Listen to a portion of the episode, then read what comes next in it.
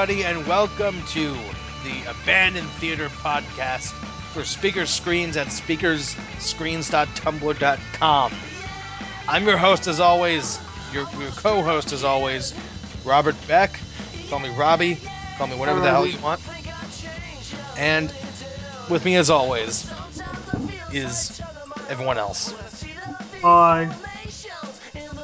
I am TJ Dwayne. that took a long. That took too I- long to happen. I know. I, I, I'm TJ Dwayne. I write for the blog. I speak on the podcast, and I exist. Hooray! Yay. Yee. What about you, Danny? Oh, good lord! Please tell me you're still here.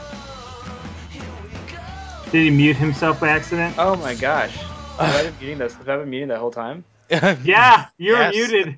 I was Yeah, wondering why it seems yeah. like you guys couldn't hear me. Yeah, yeah. We got none of what you just said. We Oh, were yeah. not ignoring you. We promise. Have you heard a word I said this entire call?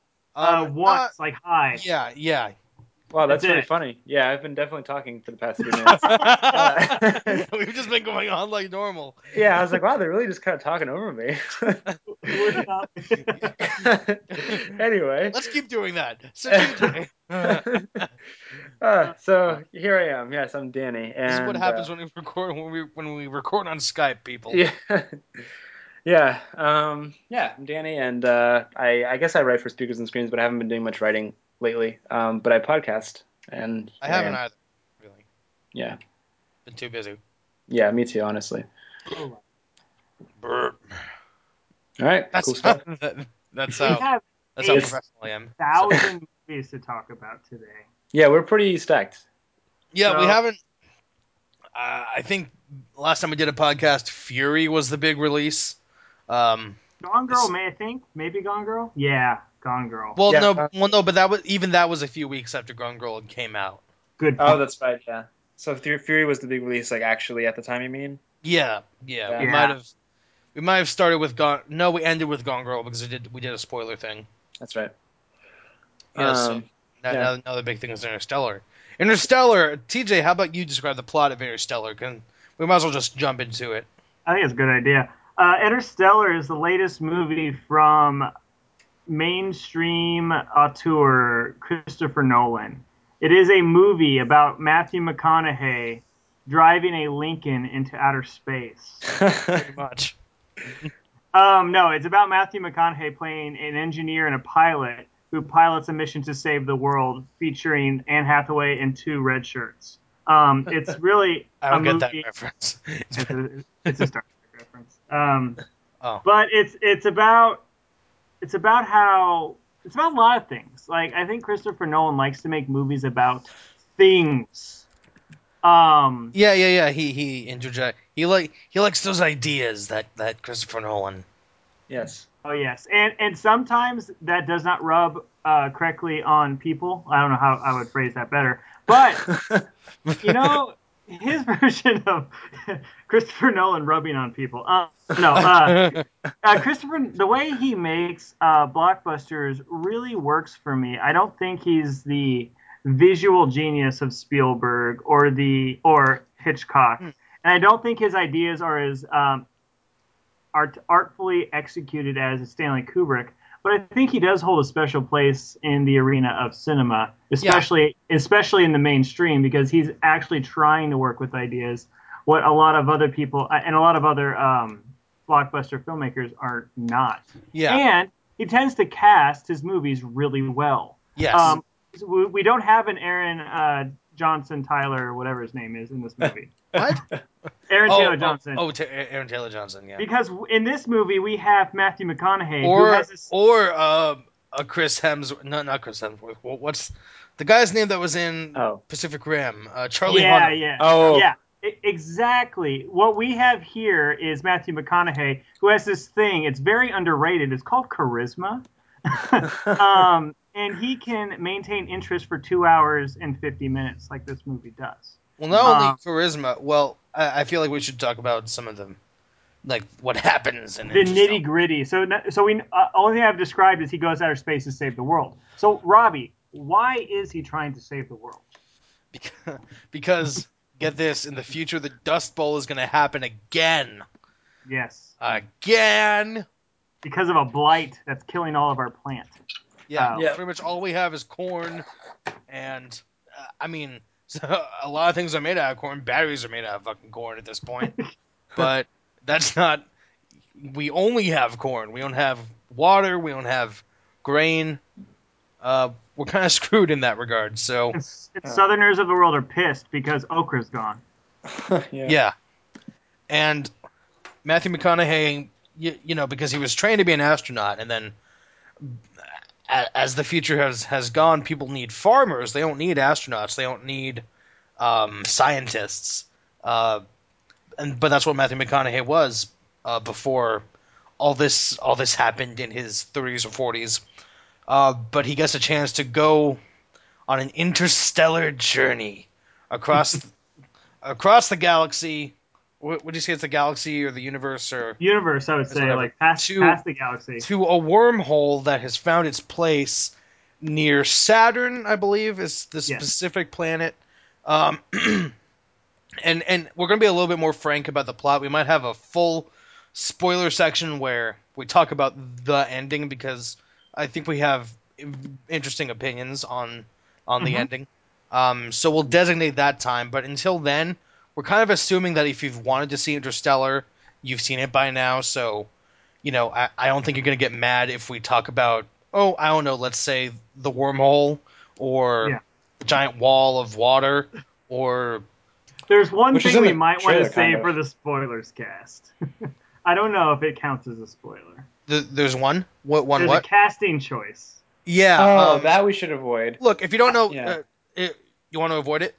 Yeah, I, let- that one, that one. Yeah, yeah, that one might be are- still. Yeah, I, Yeah. I still have friends that haven't seen it, so I, and I wouldn't want them to know. So we Yeah, won't reveal it that.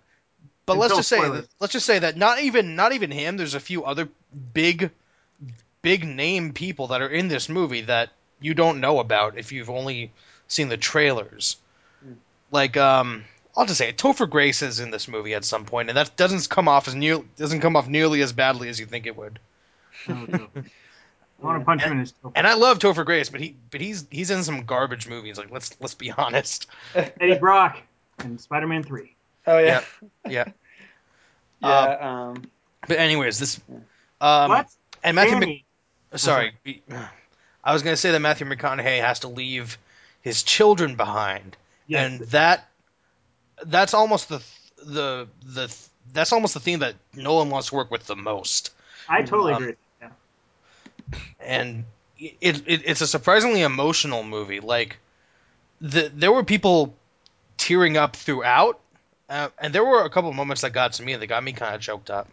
Mhm. Um, specifically when it comes to, let's just say the relativity of time plays a big role in this Yeah. film, and you get to see the emotional toll that that kind of, uh, let's just say that kind of thing would have on people. oh yeah. The, the the unexpected emotional toll that you just don't think of when you think of space movies, when you think of interstellar travel as a concept. I Yeah. agree. Well, there's a great quote from uh, Christopher Nolan where um, he says, For me, the film is really about being a father. The sense of your life passing you by and your kids growing up before your eyes. Very much of what I felt watching Richard Linklater's Boyhood, an extraordinary film, which is Huh. weirdly doing the same thing in a completely different way. We are all engaged in the biggest mystery of all, which is just living through time. Yeah, but the way Nolan does it in this film interjects, you know, the sci-fi into it in and it makes it makes the magnification of that so much greater and Mhm. um because literally things happen that really should not be happening in it w- really could not happen in a normal lifespan like it's hard to talk about the implications of time in this film because it's better described in the movie than I could hear even though actually the the worm the black hole effect is actually in scientific fact is the opposite of the film but I understand why they went in that direction I'm not looking for scientific accuracy in this film or anything like Mhm. that Yeah. uh, even though uh, a lot of scientists have praised it for certain aspects, like Neil deGrasse Tyson, who could not stand gravity, um, uh, you know, ha- ha- made comments about this movie that you know, about things that were done wrong in this movie that I don't really care about or agree with, but uh, had a lot of praise for some of it. You know. hmm Yeah. But anyways, I feel like we're just talking around some Yeah, of the big so- issues here. Yeah. so, so what do you guys think? Like Danny, uh, did you like Interstellar? I did. Um, and I'm honestly still, I think this is the one I'm least like um, clear on where I am on it overall. Yeah, me out of too. all the Me too. Especially, especially, especially since I've only seen it once. I've Yeah, seen I it just- twice, and it really plays well in the second. Yeah, viewing. I really have not Uh, had time to go back to the theater Yeah. and see it again. Yeah. Um, but yeah, but certainly it's it's it's dense and it and it really like it tackles so many huge themes in a way that like um sometimes like kind of scratching my head at exactly how it's intending to come together. Um Yeah. and uh you know, I, I mean it's it's hard to say well, I'll have to so I'll save some stuff for spoiler section, but um I think you know how we were talking about outside of the podcast, but how Rotten Tomatoes always says like uh exceeds his grasp or like they always Yeah, use that yeah. yeah Oh god. Yeah, the reach exceeds his, his grasp. yeah yeah like it they. I think that this one they say like you know uh, his intellectual actually I'm right here it says uh even if its intellectual reach somewhat exceeds its grasp yeah so this is one of those Yeah. things where I'm like all right like you know it's a little bit a little bit like obviously it's simplistic, like reductive I mean it's a Rotten Tomatoes consensus but like I, I could see where they're coming from. Like Oh yeah. it's it definitely. I think that's probably the probably the least confident part of the movie is just is working with those like really grand intellectual themes that also work with emotion and try to contrast like the science with all this emotion and I don't know the really you know complex plot with all this emotion. Um, because it and times it really worked for me. Like I agree, Yeah. there were times specifically, especially with the the time with the time, like literally uh, the rel- you know of time passing by and watching how that affects people. That like really got to me. Um, Yeah. Like honestly, I was near tearing up at like certain parts because that's just I was really- tearing up yeah. at, at certain parts. Yeah, I mean, um, I mean Matthew McConaughey. I wouldn't say it's his greatest performance performance or anything, but he's really reliable at lending a, an emotional gravitas, exactly. uh, and really y- you feel for him as a father. yeah, no, totally. Um, so yeah, He- uh, he- here's my th- here's my thing with Nolan. If you don't mind me interjecting, oh sure, uh, here's my thing with Nolan. I think in the past couple in the past couple of his movies, I, I'd say ever since Inception, um, he's become less. Uh, I don't want to say completely less willing, but a little less willing to um, leave things unexplained or un. Um, how do I say it? Unresolved for his audience. I don't like as big and as sometimes confusing as this movie can be. I by the end, and I'm uh, this is vague enough that I don't need this isn't a spoiler thing. I think he sets up a lot of things and doesn't quite deliver on them, or just mm, goes for a safer route. I don't I don't want to completely crap on him Yeah. for where where he goes because maybe because maybe what he wanted is different than what I do. Yeah. Maybe he wanted to go for a more Spielbergian Mhm. kind of thing, but still have the intellectual gears running, you know. And I'm much more. Um, I don't feel like he's giving the audience the spinning top anymore. The Mhm. spinning top from Inception, of course. Yeah. Oh yeah. Yeah. I Yeah. think he's definitely going for. Um, I I wanted to avoid using the word safer, but that the falling top. yeah, like yeah. Yeah, yeah, it's it's almost as if at the end of Inception you just see the f- top falling, and Yeah. that's fine. I mean, Leo DiCaprio still ends up with his kids. Um, there is a certain level of uh, just natural happiness you see when a character that you likes gets. I'm straight up spoiling the ending at this point. Why don't we just why don't we just officially call it the spoiler section right now? yeah, Because I've yeah, been because doing. I think we're all doing a lot of dancing around. Yeah, there's two minutes. Yeah. Yeah, uh, okay. Um, ten minutes. do you guys Spoilers think, or. Uh, yeah, we'll say ten minutes, but we'll timestamp it properly on the yeah? all yes, right, that way we don't have to constrict ourselves.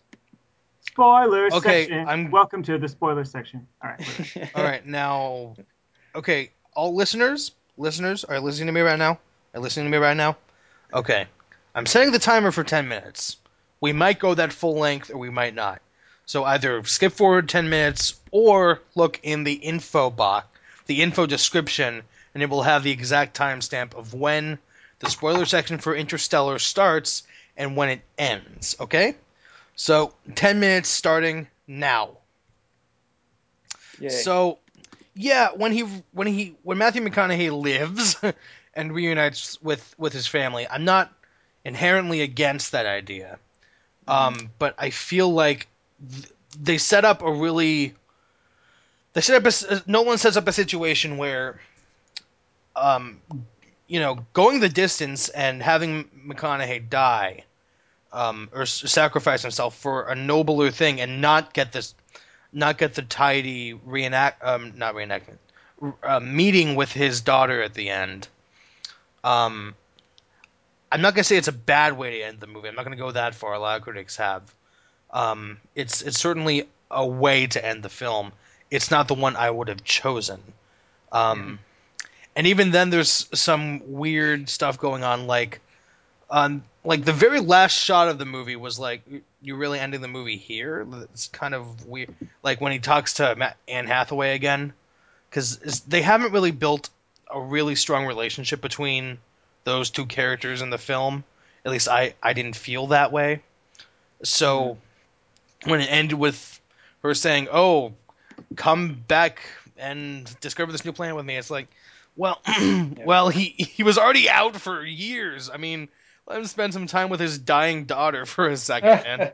Well, Yeah. isn't that more of a? Wasn't that uh, uh, what's her face? Ellen Burstyn's wish, though. It was uh, Yeah, Murph's sure. wish that that he continue to be the hero, that he continue to go expand farther than man has Oh, ever well, done. That's a good So, point. That's good Well, like, well, I mean, the only reason I, I mean, I, I have read some, some very well written reviews, and uh, that it is sort of weird how he spends all the way trying to get back to Murph, but then the second he does, he goes forward. But then by that point, uh, I, the, the reason I went along with it is sort of because uh, Murph is like aged, like it's not the same Murph. It's it's like it's a different version of Murph, but he didn't get to see her, so he got that win. But his job as the pilot, as this adventurer, is to go back where Brand is and sort of continue with that. I mean, that just seemed really quick for me, and it had already reached the two hour and forty nine minute mark at, by that point. So it was Yeah. almost like I okay if if you're not gonna give if you're not gonna give that development all that time, then just don't end the movie there. Like Yeah, I, like I felt it had a better place to end like bef- I, before I- that. I, but don't I mean, know that's just my- if um, I don't know, Danny. What do you think? But I don't know if killing i- i- if Matthew McConaughey uh, dying in space would have been the proper ending for what the movie was going for in well, terms maybe, of maybe maybe not dying, but um, just like like the all is lost ending where it's ambiguous. per, perhaps or maybe just like I'm not I'm not sure honestly Mhm. is what I'm trying to say No, and no, that's not I- very I- I that's it's not a very confident thing for it's not a very confident thing for basically an amateur film critic to say I mean that's kind of a pretentious name to put on myself but you know I I do put a lot of stock into this into this podcast and I do Oh yeah, try to deliver the best and and the most fair kind of reviewing I can. But for this movie, it's just it's hard Mhm. because it's it's problematic. You know, I, I think even, even people that like it admit that it's problematic, and I think Mm. there are a lot. There's but there's a lot of things it does right as well, and it's hard to weigh weigh all of that for me. Um, Mhm. because I do feel like I do feel like this isn't Nolan's best film or his most concise film, but in some ways it might be his most important film as far as the ideas go. Or Mhm. uh, maybe that maybe that would be going too far too.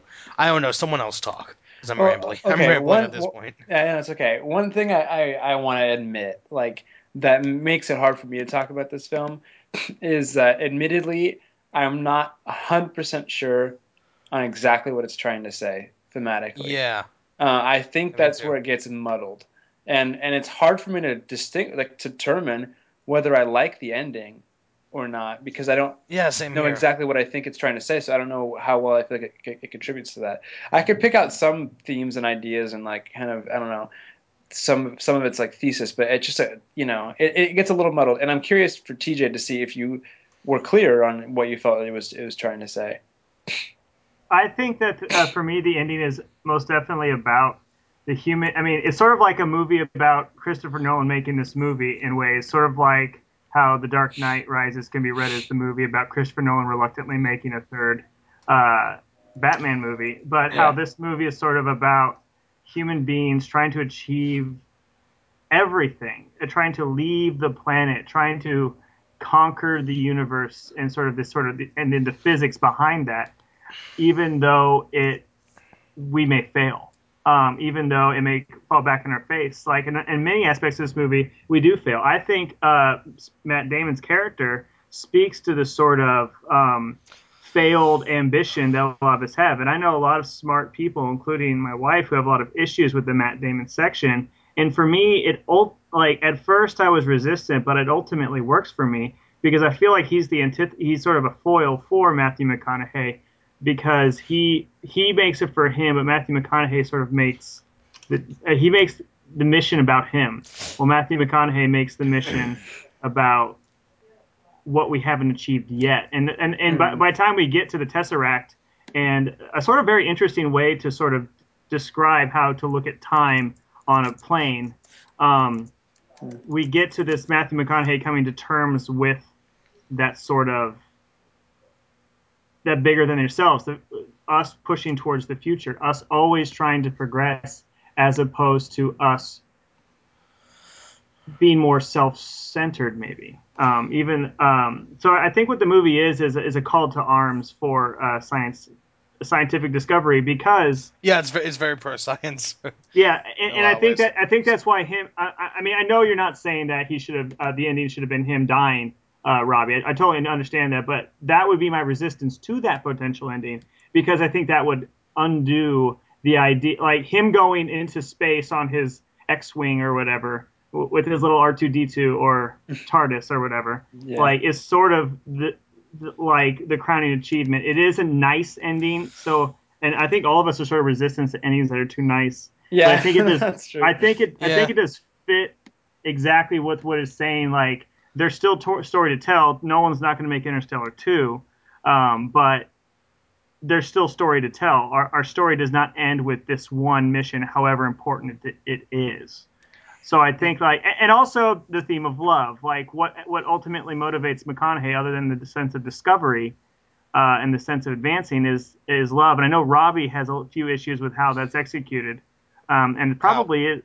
Uh, I don't know. Well, um, li- li- like what do you, like what do you think I'm about to, about to say? Because I, don't- I don't remember honestly. oh, uh, uh, just as clumsily executed. Like a lot of people cite the Anne Hathaway speech, which Anne Hathaway actually sells for me. oh, oh, oh, that, that's terrific. That's terrific. oh, That- and she's I mean, like, I- you know, oh, I I'm- love it, feel it, you know. Yeah, Yeah. Hathaway sells it for me. I to be honest. Yeah. I mean, I mean, it's terrific for that you reminded me because, I mean, yeah, call call me cynical, but I'm not sure I told. I mean, I love Nolan's ideas about quantifying things because that's what a lot of his movies, his past movies, have been about. Memento He's a is very about atheistic filmmaker in that way. He's a very scientific filmmaker. He's very uh, Yeah, like yeah. logic and Memento. Memento is about quant, you know, organization and quantifiability of memories. And Inception. Inception, Inception does the same thing about dreams, and Yeah. and also about memories within your dreams. You know, that's what the whole Marion Cotillard character is all about. Mhm. This film is about time and love being quantifiable, and uh, as much as I don't get the whole bookcase thing, and kind of wish that that went into a little bit of a different direction as well, I like the idea of. Uh, well, first of all, just the visual idea of that scene, the scene where he goes in and he he, sees all of time just as a thread, like a literal Mhm. thread of images. Like it, it's weird for me. To, I, I can't talk about it because it's such a visual moment. Um, Sure. And I like his ideas of that about that. Um, where I don't, where I find an issue, uh, other issues of this with this film. It, it kind of goes back to the fact that I think that Nolan ha, has changed a little bit in the past few years, and I think he's. I don't know if it's a writing thing or a directing thing, but there are some there are just some decisions that are sloppier than I would like, and Mhm. there there's a lot of that. Not a lot, but there's quite a few examples in the Dark Knight. Like how does he get back from the hole and all that. Blah blah. blah that- that's nitpicking, but like there's similarly. Wow, we just gone ten minutes. Wow. We'll go. Let's go five. Let's go five more. yeah, that should be Um, enough. Um, well, let's just just try to wrap it up in like three or four minutes. Um, Mhm. and we'll just put the timestamp. Um, ah, God damn it! I lost my train of thought. Oh, sorry. The, No, there- but, there- but we, we were talking about his I- quantifying.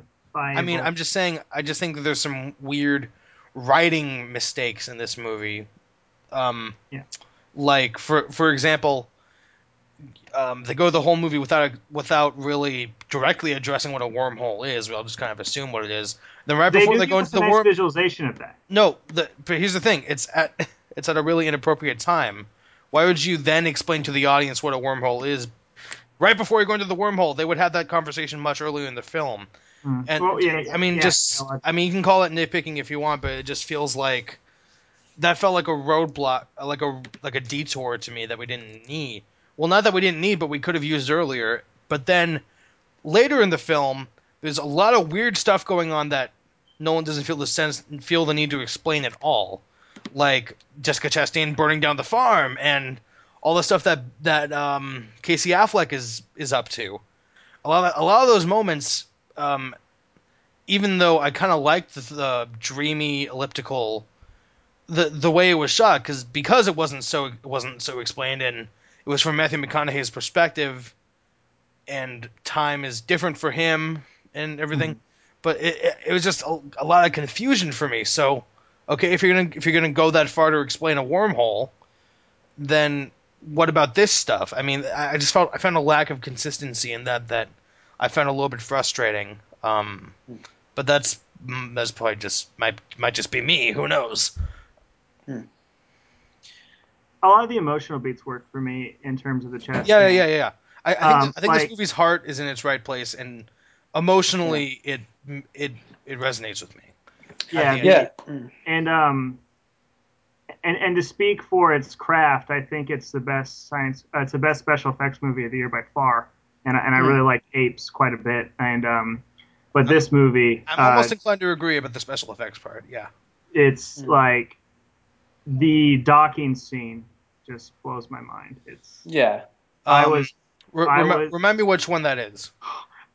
the one where he's like, uh, where Matt after Matt Damon dies, and and Matthew McConaughey says, "Oh fuck it, we're gonna we're gonna dock anyway." oh, all right. Yeah. Oh, it Yeah. just like I was on the edge of my seat, and Hans Zimmer's score, it just it just it's the most exciting five minutes. Is that of- the part where there's the they're going in between or- two they're going in between two walls of ice and they're no? It, clearly it's thinking in, of um, something else. Fuck. they're in outer space, Yeah. and Matthew McConaughey blew the hatch and dies, and now You they have Matt- to Matt still. Damon. Matt Damon. yeah. Matt Damon. Sorry, sorry, Matt, Matt Damon does that, and, and McConaughey and Hathaway and their two robots have to still attach to that ship in order to get Hathaway to the next planet. And Okay, I will pay sp- particular attention to that next time I see this movie because I'm I'm still lost. Uh, other than, remember what- other than what Matt Damon dying, because the Yeah. visual moments I remember the most is when they go through uh, when they go through the wormhole. That was pretty Yes. spectacular. Oh, Oh, that was amazing. and, Absolutely. and like uh, you you two saw this in IMAX, right? I yeah, I I did wasn't not- film, but I, I saw a digital IMAX. Fake okay. I- Well, I saw a fake IMAX. yeah, I, I I I was going to see it in real so 60 70 millimeter IMAX. Um, Yeah, but so- I didn't I didn't uh, I didn't end up going to that, but I did uh, see it in 70 millimeter in Hollywood. Oh wow. So Ah, I really want. I ah, gosh, I, I came really close to going Yeah. to San Francisco to see it. yeah, and, and that was in the that was at the that was at the Cinerama Dome, which is this famous um th- this famous theater. Now it's attached to the ArcLight in Hollywood. Um, and it's this big. It's a it's a really big room. Like it's not it's not as gigantic as an actual theater. You know, like where they show plays and shit. you know, it's not like a gigantic movie house, but it was. It's a pretty big theater, and it's a round. It's a really round screen, And they showed the trailer for Inherent Vice on 70 millimeter too. That was pretty cool. Huh. That's great. Yeah. Um, Right. Uh, uh, Dan, any last thoughts on Interstellar? Yeah. Um, I guess like I, I'm sorry to not have contributed more to the, the discussion of it. I guess. yeah, I feel just- I, I, I'm I'm not proud of myself either because I feel like I should have said more. Yeah, no, it's okay. But um, I guess I, I just do feel it's like a little bit muddled. But honestly, I want to reiterate that, that or, or iterate. I don't even think I said in the beginning that I am very positive on this movie. I enjoyed it quite a bit. Um, you know, I, I think it's pretty great. I just think that like I, I kind of got hung up on the issues because there's just so many like kind of like little ones that amount to like something I felt like needed to That be pile up, you know. Yeah, yeah, but but That's I how the dark. That's how the Dark Knight Rises is for me too. It's a, it's a lot of like. That's my, that's my thing with Nolan nowadays. I guess uh, is that he makes little mistakes, maybe in the service of his bigger picture, but yeah, he's a little bit neglectful in how many he makes. I mean, I don't know. I Yeah. feel I don't want to be too hard on him because I like the fact that he consistently aims high. Yeah, which is way Um, more preferred to, to just kind of him. I mean, it trust really- me, I, I I wouldn't give I wouldn't give a thumbs up to Benji the Hunted, and give a thumbs down to uh, Full Metal Jacket. You see, does it? Does anyone get my get my reference? Yeah, Benji- uh, Benji Roger Ebert. It's, it's a Siskel and Ebert reference. Oh, Yeah. that's the whole thing when he was like, "Well, it's a kids movie and it Yeah. works as a Yeah. kids movie." That's right. I forgot about that. yeah, Yeah. like Siskel said something that that actually sticks with me. Like it, doing something like that, and and I agree, and I agree with him. I'm not, I'm not afraid to admit that I fully agree with him in that situation. You don't reward a movie for aiming low and hitting, yeah, and you don't. Well, if a movie aimed high and colossally missed, then that's another issue. yeah, it's a different story. but I don't. You know, if you aimed high and you don't quite hit the bullseye, bullseye, then I'm still going to give you a lot of credit. Exactly, and that's what Interstellar is. It's it's really really ambitious, and I'm still recommending it to people because I think it's pretty great on several levels. Um, you know, I there's just it just kind of doesn't always. I mean, like I said, like one thing too that I, I was noticing is the whole thing with like, oh, how love like transcends. Uh, you know, I, I don't know. That's what I was about about to say. I'm not it into. just gets I'm not into the whole idea of like love is the one thing that can transcend time and space. Like, uh, like I know this is kind of your you're kind of trying to be your Spielberg picture, but that's a little too schmaltzy for me, dude. it was just Love it was and just gravity. to me. Love and gravity can transcend time. That's that's okay. Yeah, that was true. Um, Eh, yeah, that's true, but I feel like gr- I um are, are we really about to compare this to Gravity right now? Because I because that's a conversation that I really don't have any interest in at all. No, Gravity the Force, not Gravity the movie. Oh, okay. I yeah, no, I thought. know. What, I know what you meant. Yeah. Oh, I thought you were talking about Gravity the movie. I'm like, No, no, no. They say really- that in the film. we're really They say- about we're really about to do the whole ooh is so much better than Gravity. Uh, I'm like that's It's really like- that's not a conversation that's not a conversation I care about. Just because like two, how just because two movies take place in space doesn't. N- n- I mean, no one's saying oh it's it's fine, but it's nowhere near as great as Space Cowboys. No, it's like every time a, a prestigious uh, science fi- uh, space movie comes out, they're always like, "Oh, it could be the new 2001: A Space Odyssey." I'm like, like they, it's just come on, you know, this is not. Yeah, I mean, like, I don't stop, Yeah. stop, please. Yeah, But but um, I I think the last thing It's like that- saying that Twelve Years a Slave wasn't as good as as good as Django Unchained because they were both about black people. yeah, Well, about slavery in a sense, but anyway. I was gonna say, well, but black people in a certain situation. yeah. Tyler Perry's Temptation Confessions of a Marriage Counselor is nowhere near as good as 12 Years a Slave. And those two movies are both about black people.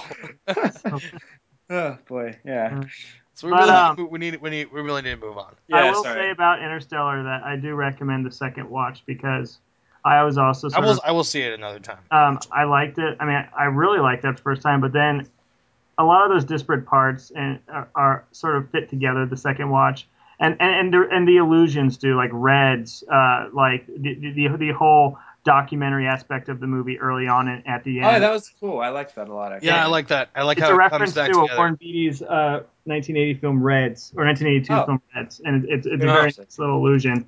Uh, but also like 2001 Star Wars and all the other illusions, and everything just sort of co- like fits together on that second watch. And and some and you'll be I think pros and cons you'll be able to articulate exactly the way you feel about the movie better on the second watch. Mhm. Perhaps. Yeah. Yes. Just just a quick thing I want to mention. Um, just a couple like We're done with this. Uh, uh, uh, um, do we need? Uh, are these No, no, spoiler we're, we're, related? we're done. With, well, yeah, I don't know. It was just a couple moments with the score that I liked because um, TJ, can you jot down the?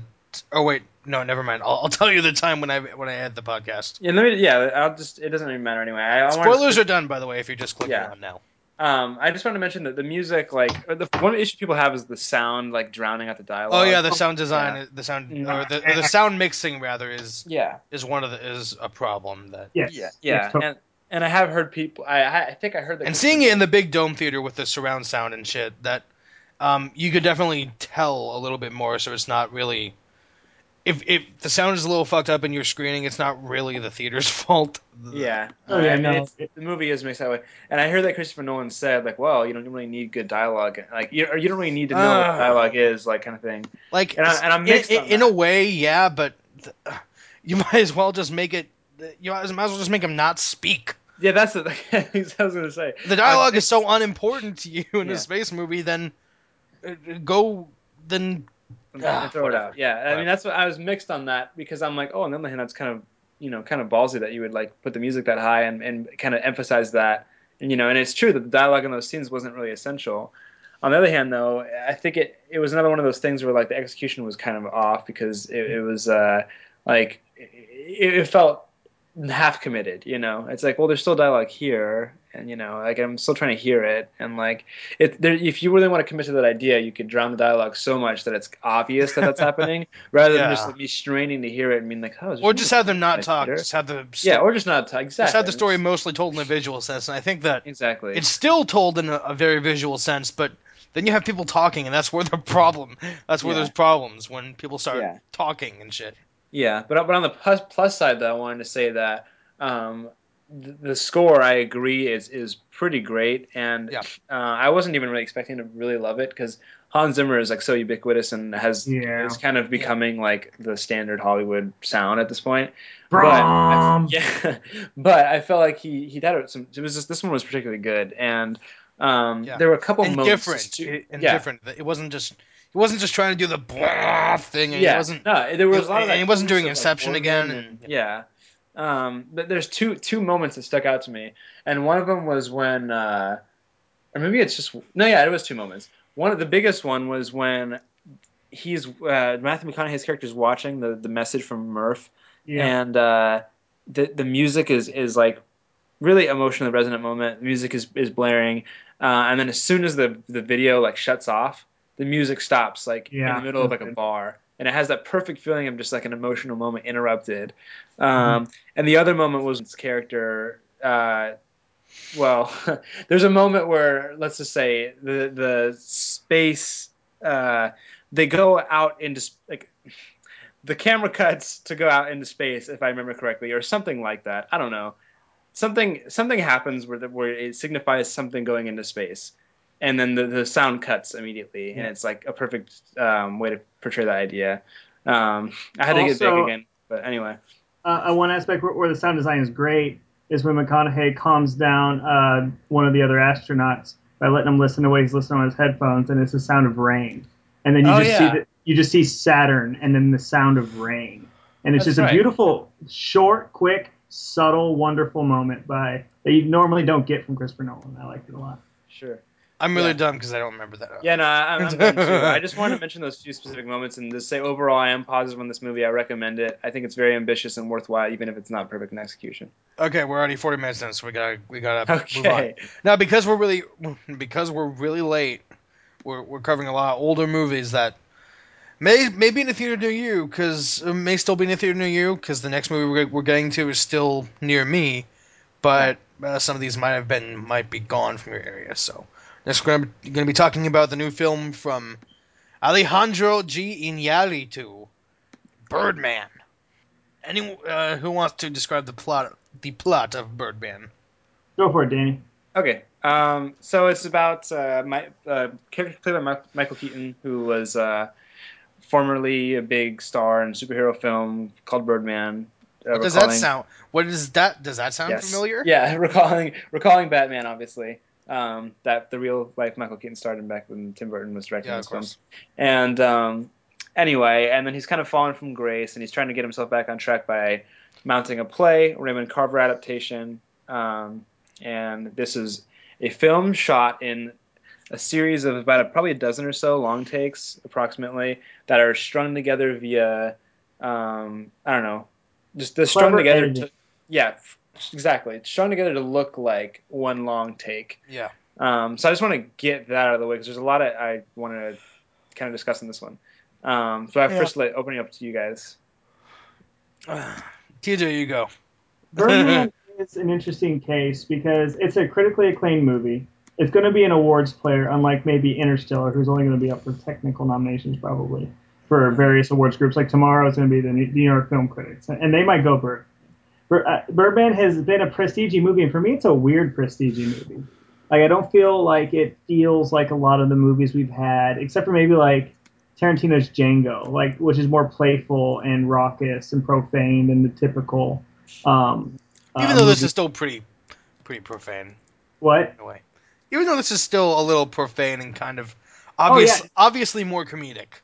That's what I'm saying. Is that this movie and that movie both have that, or like Wolf of Wall Street, or even American Hustle a little bit, where, where they have this sort of like edgier aspect to them. So this is a weird awards movie to me, but I think a lot of that goes to the technical prowess. And but but for being so critically acclaimed, this movie is very divisive among certain people, especially if you read The Dissolve. Recently, they uh, completely butchered it, but with an opening sentence along the lines where Scott Tobias says um, that Alejandro Gonzalez Iñárritu is a fraud. Um, Pretentious think- fraud. a pretentious Yeah. fraud. Yes, my Yeah. favorite Yeah. word. But to me, the movie works, and I'm not a Yeah, Babel. it does. Uh, I'm not a Babel fan, and it works because I read. I'm not the a mo- fan of Amores Perros, which is the one that uh, that everyone seems to at least agree this is the good one. You know, Yeah. uh, that, that's But- what a lot of people. And then you know, I don't begrudge anyone for liking it, but it just I think does. Danny and I are, there's stuff. both, There's, are, are there's both stuff. pretty positive on that one. Yeah, but- yeah, Yeah. There's stuff I like about that movie, but then there's stuff that uh, you know a lot of it that just Self-serious. doesn't that just doesn't work for me. Yeah. Yeah, and like I mean, I do like Birdman a lot more personally.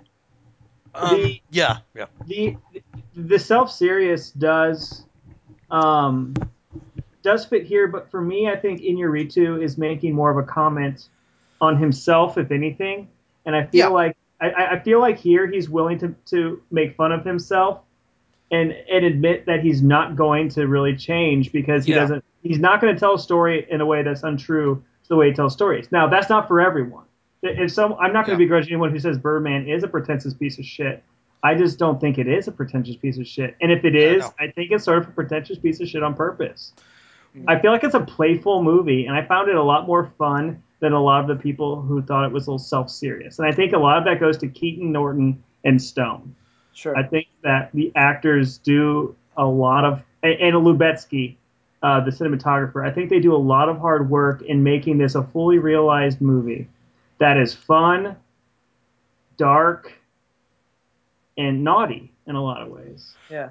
I I might um okay well if we're gonna if we're gonna comment on the whole dissolve thing, I I'm not gonna tell them how to run their site. I'm a, I mean I really love I, I really love the dissolve. I lo- I I think they write uh, sort of movie news pieces in a more interesting way than a lot of a lot of other movie sites Yeah. No, they're and they're wonderful. and they're definitely not uh, like like what what I can't really stand are movie sites that are solely comic book obsessed.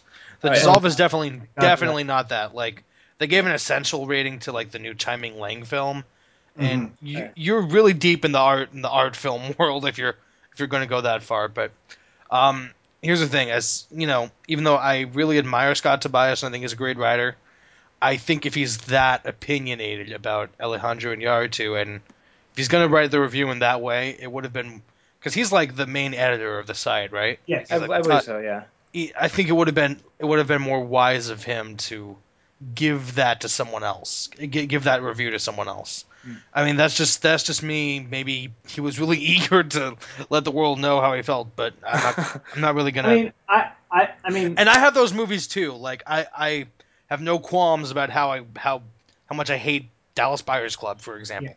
Like, and I'm not. I don't feel the need to hide that or anything. Well, I mean, the, the reason I'm happy he wrote it is because I'm it added some nice conversation because Birdman could Yeah. have been the movie where everyone gushed over and and to be honest, as of this second, it's one of my top five favorite movies of the year. But I would have hated for it to have been uh Safer, get, yeah safer, safer, and more crowd pleasing. Or it's, Yeah, it's well- crowd pleasing in a way, like it's but in, in, in a fun type of way, not in a um. I'm gonna be really safe and try to win awards type of way. Yeah, Hmm. I mean, I, I I'm glad people are taking it to task because I don't want any uh, movie to be. If a movie is beloved by everyone, it's pro- there's probably something wrong with it. hmm I mean, I've even read great takedowns of Boyhood, and Yeah, Boyhood is as close to critically perfect as you can get. All right. And Now, and like I'm, I'm glad that there's been some pushback to Birdman because I think it leads an interesting conversation. I think it's a worthwhile conversation having if Iñárritu is a hack or if he's using his craft to tell stories that we that are good, even on the basic level, good and bad, the basic binary. Like, are his stories good? And in the end, I don't think I think Birdman kind of breaks that down and sort of exists on a as something that is entertaining and something that has a nice comment on on what it means to be a good movie or Well- to have a successful career as an artist. well, well, here, well, well, well, here's my thing. Okay, I'm kind of done talking about the acclaim or what, Yeah. what anyone else thinks. I, I might, if I, if I were to compare my views to other people's, I might be a l- just a l- touch less excited, excited than everyone else. I still really dig it. I still think, uh, I still like where Iñárritu is going with this movie. Um, and I especially love just like not even the first act. I'd say like the first half was just really invigorating and um, you know some things about. Uh, I mean, people are talking about how Iñárritu's changed so much in this movie. He's found a light side. He's, he's I mean, for me, n- de- there are definitely ch- big differences between this and his previous films, but not as big as I as I found because I think that a lot of his main tr- the way he does things is generally still the same for me. Not not the same, but similar in that the imagery is really on the nose, and mm-hmm. the acting is, for the most part, the the acting and the emotions of the film are turned up to ten. I would argue though that it the works imagery better is in on this the nose literally no, but at no, the end no, of the I'm, about, I'm I'm getting to that. Yeah. I'm getting to that. Sure. But the, here's the thing, because a, lo- a lot of a lot of his past films have been about social realism, and, and for me, a lot of that theatricality just doesn't w- work with that. Like, I, I don't want to tell someone how to make a genre that they can't do a certain genre a certain way. I mean, but it it, it doesn't it doesn't jive with me as well. Here, he's making a film about the theater, and that's where all those qualities the, the that's where all the qualities in his wheelhouse can be put on display and given the best use i think. Because um, i mean i'm not going to say oh i was in theater but you know I, I did high school theater and stuff and I'm, i was around a lot of people that took that took it seriously and took themselves frankly very seriously. And even even though it might not be the most accurate v- depiction of theater uh, of Broadway, I thought it worked for what he was trying to do. Mhm. Um, and um, you know, for being such a theatrical movie, it plays out like a play. That's why the they have these set, these long takes and these transitions that are just it's lightning quick. And you need to have actors that are capable capable of that, and even actors that you wouldn't expect to be great have really nice moments, like Zach Galifianakis and yes. um, a lot of people would talking about Edward Norton. This is the best he's been in a long time, and it- probably because partly because he's taking the piss of himself of being the serious Edward Norton actor. I feel like he's been really playful here in Wes Anderson movies lately. I Yeah, yeah, yeah, definitely. Yeah. He's done a good job with that. Yeah. Yeah. Um, I did want to uh, discuss a lot of that, um, those cinematic aspects beyond the acclaim too, um, and and one of them is the cinematography and like how I think it's easy to say, oh, you know, it's gimmicky. You're like, oh, it's showy or whatever. Yeah. I just I personally found that all of the like kind of indulgences, or at least like the large majority of them, worked for me thematically. Yeah. And and for example, the long takes work for me in the sense, like you said, it's like a like a play, and it also gives the sense that the characters are all always performing, and um, even when they're backstage, they're always performing in some way or another. Um, and uh, and and they're all they're all pretty dramatic, yeah, Yeah. like pretty and, dramatic um, and actory, in, in, in a good in a, in a good way. Yeah, and, and even like the, the music, the, the drums, like how the drums Mhm. sometimes like uh, cross the line between diegetic and non-diegetic. Yeah, Um, and uh, that You really like, that word diegetic. I've a great noticed lately. Do I? Do I say that a lot? I don't know. that what you I, I, I, I've noticed it uh, uh, Or quite just a bit. in general? Um, a little bit in general. In general, I've just noticed it uh, quite a bit. I've just noticed you using it.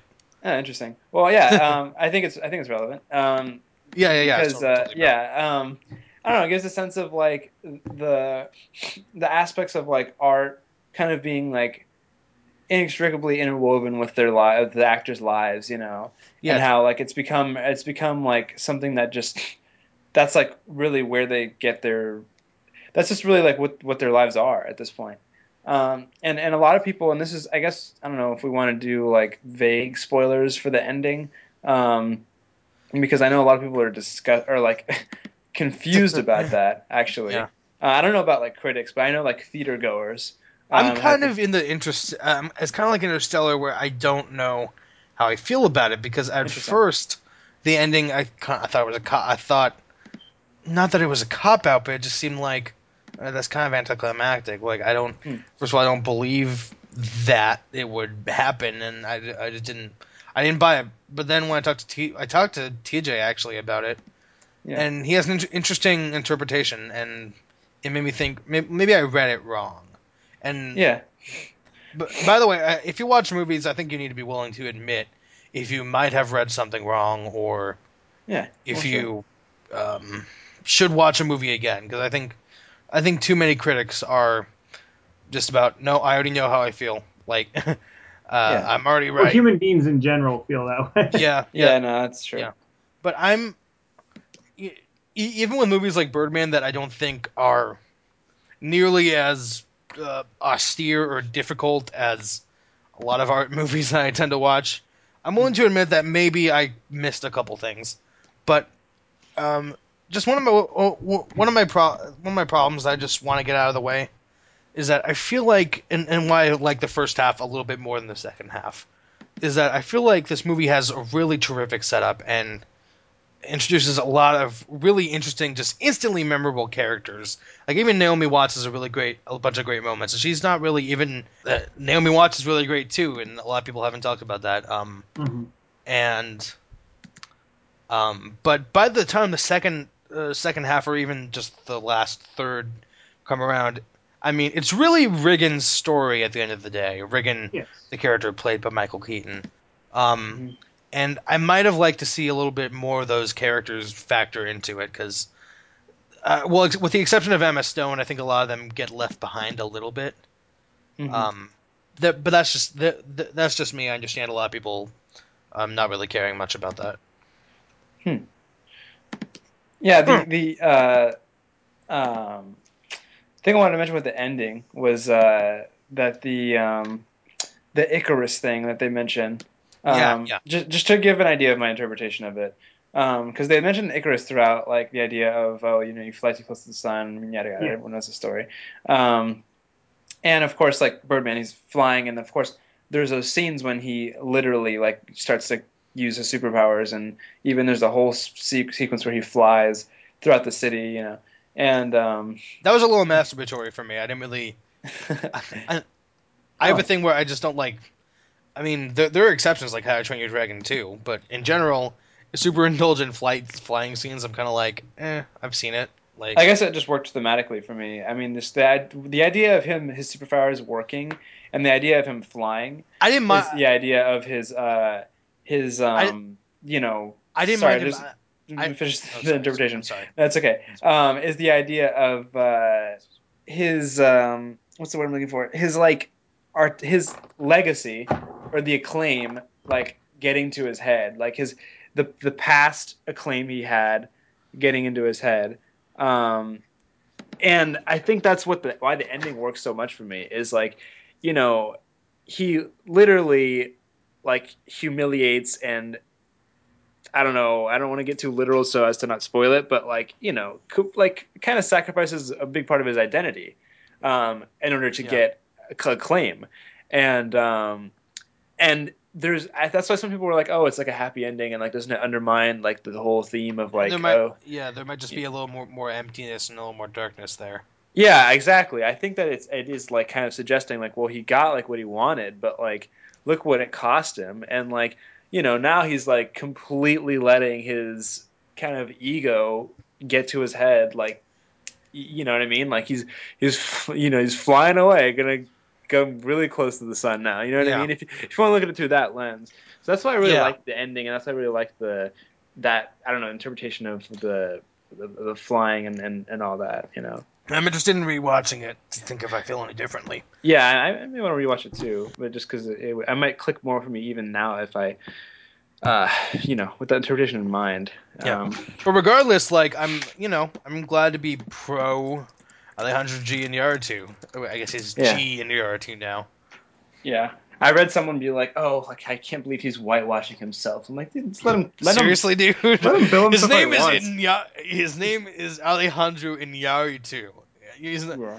the G isn't really helping much. The G is silent. Um, I, I, I see what you did there. yeah, for me, um, oh wait, that actually does have some implications. No, um, but for me, the the ending is the trickiest part because in some ways I feel like you, as the viewer, have to do the hard work to sort of piece some of the things together, and for better or for worse, that can be fun or frustrating um, because it is a weird little ending.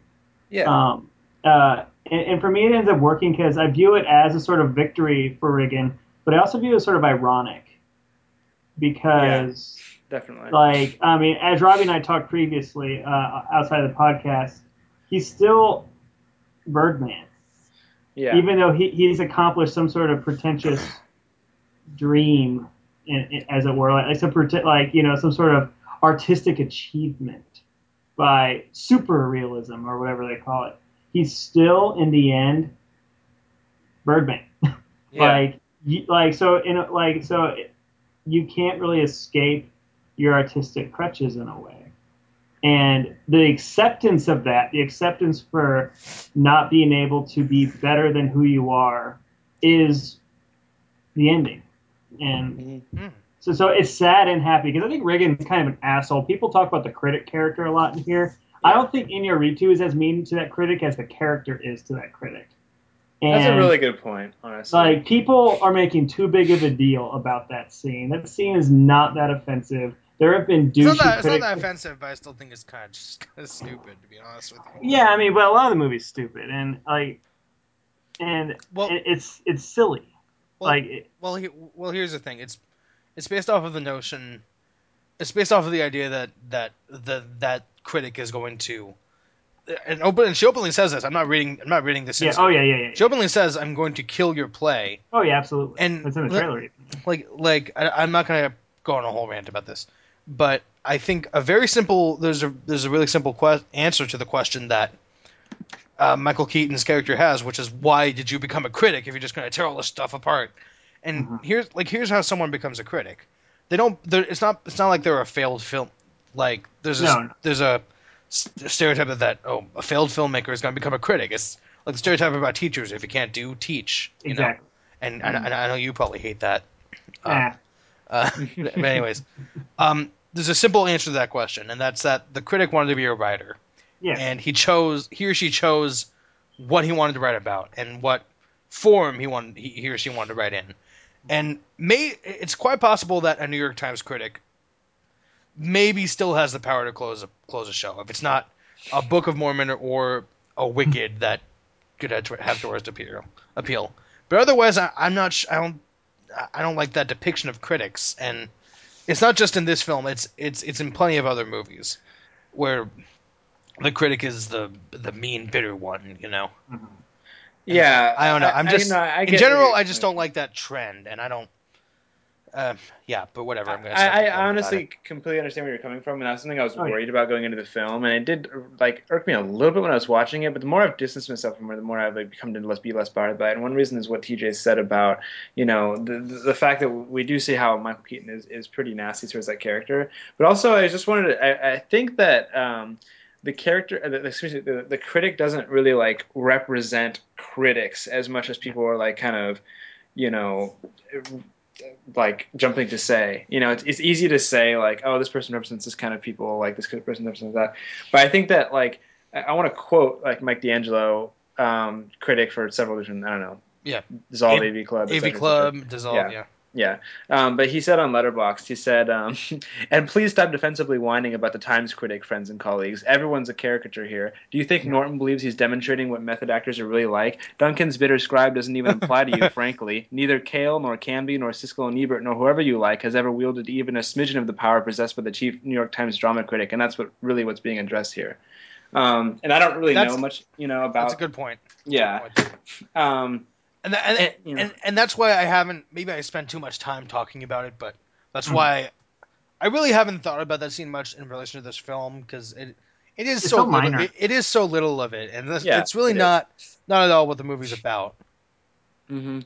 Um, and, and I think it, it also just Yeah. contributes to that sense of like, you know, the idea of like the art and like the prestige around the art and the acclaim just meaning too much like ultimately for for these people. I don't think it's saying that all like the film community is this way, but I think it, I think it's building like sort of a you know a, a, a world that like works on caricatures and works on extremes in order to make that point about you know its its character. Um, if that makes any sense. Oh yeah. Um, Yeah. So anyway, so yeah, we've Um, gone on for a while, but I think I've said mainly the things I need to say. So Oh yeah. I, So, I yeah. Um, moving on. Um, this has nothing to do with any of the movies that we're talking about today, but I was just looking on Twitter and I feel like I need to talk about this for one second. Um, William Friedkin just tweeted that yeah. um, tweeted about the Babadook, Yeah. Which is the this Australian horror film that I'm going to be seeing next week, seeing seeing next week, and he said it's one basically one of his favorite movies, horror movies ever at this point. Psycho, um, Alien, Diabolique, and now The Babadook. Yeah, and he says One of the scariest movies I've ever seen in my life. yeah, I- I've never seen a more terrifying film than the Babadook. It will scare the hell out of you as it did me. amazing. and uh, apparently you can rent it now on iTunes. So if if it's I'm not really gonna excited. if it's not um uh, to all the listeners out there, if it's not gonna be in your area, then check it out. I'm recommending it before I've even seen it. Yeah, I'm really excited to see it myself, and I'm not even. I'm not very well versed in horror, but I'm I'm looking to become well versed in horror, and this is one way I'm gonna hope to start. I'll Okay. to rent. Now now we'll have to move on for real because we're an hour in and we've talked about two movies. Yeah. I think this is I think this is a record for us for how slowly we're getting through this. It's true. Actually, We talk about our, the our record is the identical, which I Oh, think we That's a good like- point. We talked about the identical yeah. for like an for hour. absurdly long, and that's not even a good movie. So, eh, Robbie, will you introduce our next movie, Whiplash? Whiplash. Whiplash um, is the sophomore, f- the second film by da- by director Damien Chazelle. It won the top prize at Sundance this year, and I think for very good reason. It's it's a movie about jazz, jazz drumming in particular, and about the pursuit of greatness. That sounds really inspiring and you know, kind of uh, fitting in with the. I feel like there's almost a subgenre of musical prodigy films. A heartwarming You know. tale. Heartwarming tale, really inspirational. This movie is almost like the punk rock version of that. Um, well, not not the punk rock version, but like It's the Uh, twisted, like yeah, disturbing yeah, version. uh, yeah. Yeah. Um, so Whiplash is the story of um, a, a guy named Andrew Neiman, Neiman, played by Miles Teller, who is a jazz drummer who ha- doesn't have any music in his family, but he's he's in, attending. I'm pretty sure the fictional Shaffer Music Conservatory in New York. Uh, he he gets the he gets the watchful eye of the watchful notice of Terrence Fletcher, played by J.K. Simmons, who is this who's the fearsome uh, I guess head head jazz conductor in in in the school, and and it enters into a teacher student dynamic that is more Full Metal Jacket than Dead Poets Society or something like that. Um, uh, J- yeah, a lot of people have been talking about J.K. Simmons, and uh, like this movie's rated R, and it's entirely because of because of J.K. Simmons. He's so Yeah. like willingly abusive to his students, verbally and physically, because he throws he throws shit and slaps his students sometimes, like like um. But I don't want to overplay that because I think I think he does a better job at it than that. Yeah, it's not just a Um, matter of him going crazy and hitting everyone. Yeah, like like I- like I- nuanced, surprisingly. Yeah, like I've Yeah. heard I've heard criticisms that his performance is is is, is too over the top and too caricature and another an, a, a less skilled actor would have totally gone for that because it's a really easy role to just totally eat up. Um, J.K. Simmons is more dynamic with it. He's more Yeah. musical with it. I mean, there's like a precision to him, even as he's like hanging up his coat, for example, and like standing in front of his students, and he's it's just as just as rehearsed as when he's conducting, and when he escalates into these violent tirades, it counts. Like it, uh, I, I, I don't know how to describe it. Um, so what what did you guys think of this film? Teeter, you can start this time. I think I started last time.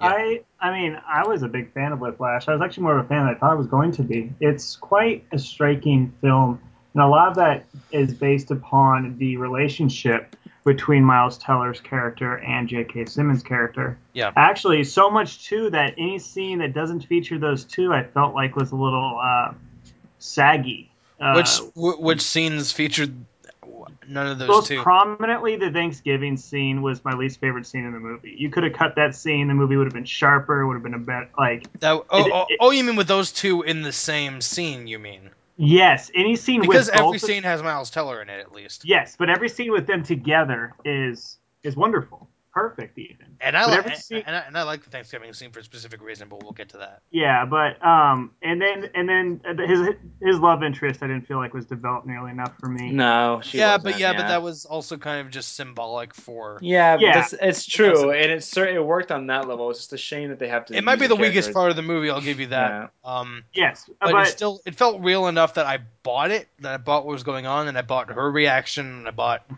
By that time, I had bought, I bought that that character would be such a ginormous asshole, frankly. Uh, 'Cause I there aren't, the a- there aren't a lot of likable people in this movie, by the way. I, sh- I should have noticed. Like, I should man, have I bought the movie by that point because it's I, I just found myself really enthralled by the idea of this psychotic jazz drummer actually trying to push himself to live up to the standards of this psychotic instructor. Like uh, it's such a Yeah. interesting movie. It's just an interesting concept, and it's executed so well through cinematography and editing and acting. definitely, Yeah, definitely. Yeah, like here's the thing. A lot of people have been talking about the the argument this movie makes about teaching and the pursuit of greatness and stuff like that. And I find that I find that stuff really fascinating, and I I, I do think very highly of, of it for those aspects. But just looking at this movie formally, just as a film, it's so confident and it's so original in uh, for me at least in its style, in the way it moves, in the way it interacts with the music as it's playing it. Even even when the music is what's the word that you really dig, Danny? Diegetic. Oh, di- Does that mean Uh, does that mean actually happening in the scene? yeah, diegetic means it's like Okay. within the world of the character. Okay, even when it's non-diegetic, even when it's just like a montage of shots through the city with jazz music playing in the background, even even then, just the way it edit, the way the movie edits with with it, it feels like almost a call and response to Yeah. the music, mm-hmm. and the way the, the the way the movie, the cinematography and the editing during the performance scenes, or even just the practicing scenes, because a lot a lot of the movie is performing or practicing. You know, Miles Teller playing the drums.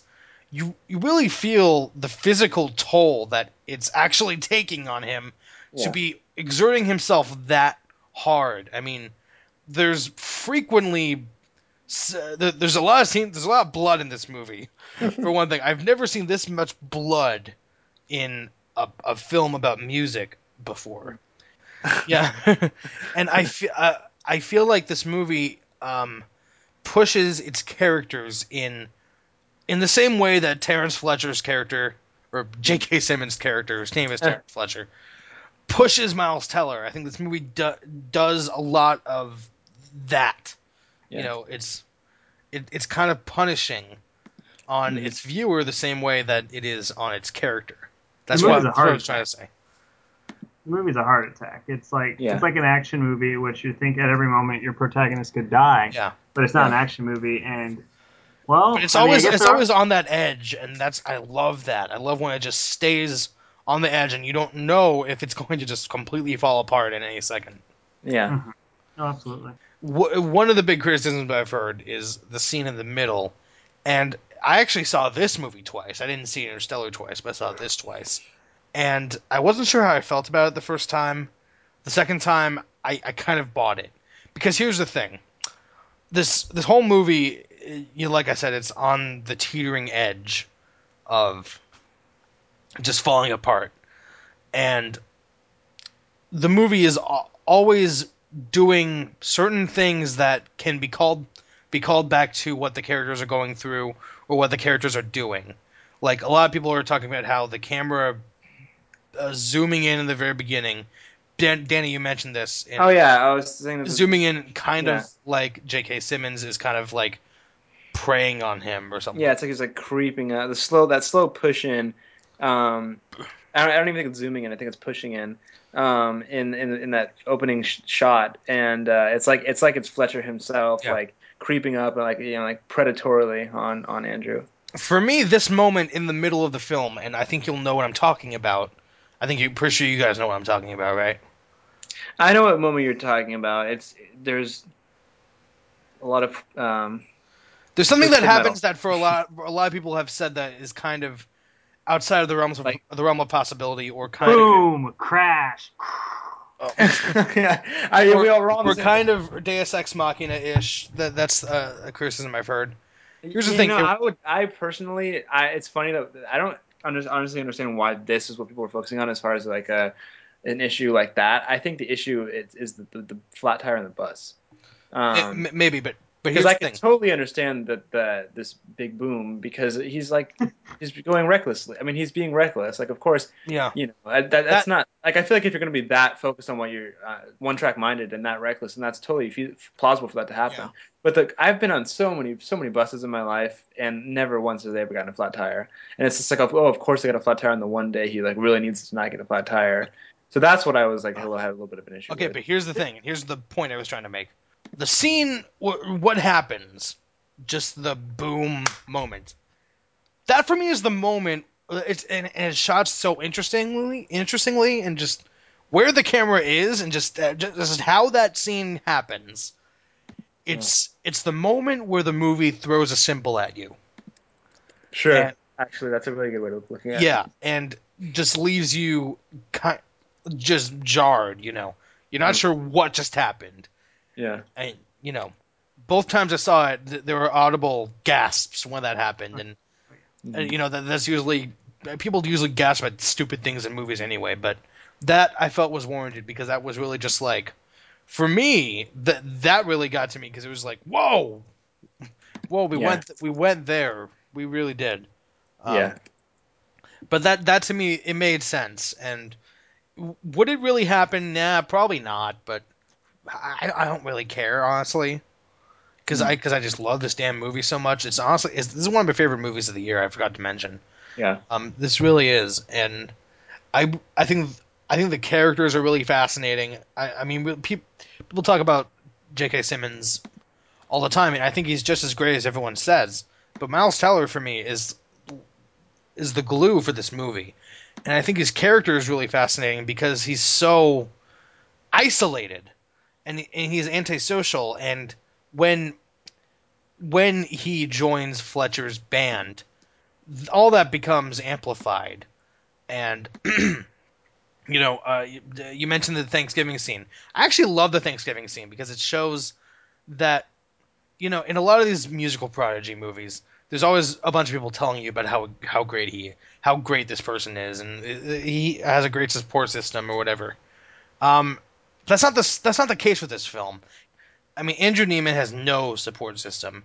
Uh, Terrence Fletcher, uh, I mean, his his, te- his teachers treats him like shit, um, intentionally, and his dad is loving, but doesn't really see doesn't really isn't involved. He's a high school in- English teacher. This part, and I'm sorry. Oh yeah, He's a, he's a high school English teacher, which Yeah, yeah, I don't yeah. mean to trash it. I mean, but I, I'm of just saying that's like the antithesis to someone who thinks that like, oh, I'm only successful in life if I do something like, yeah, you know, really, really, really ambitious. and the rest of his family doesn't care, and uh, get gets more they get more excited about his cousin or his what was that his cousin? I'm not really sure.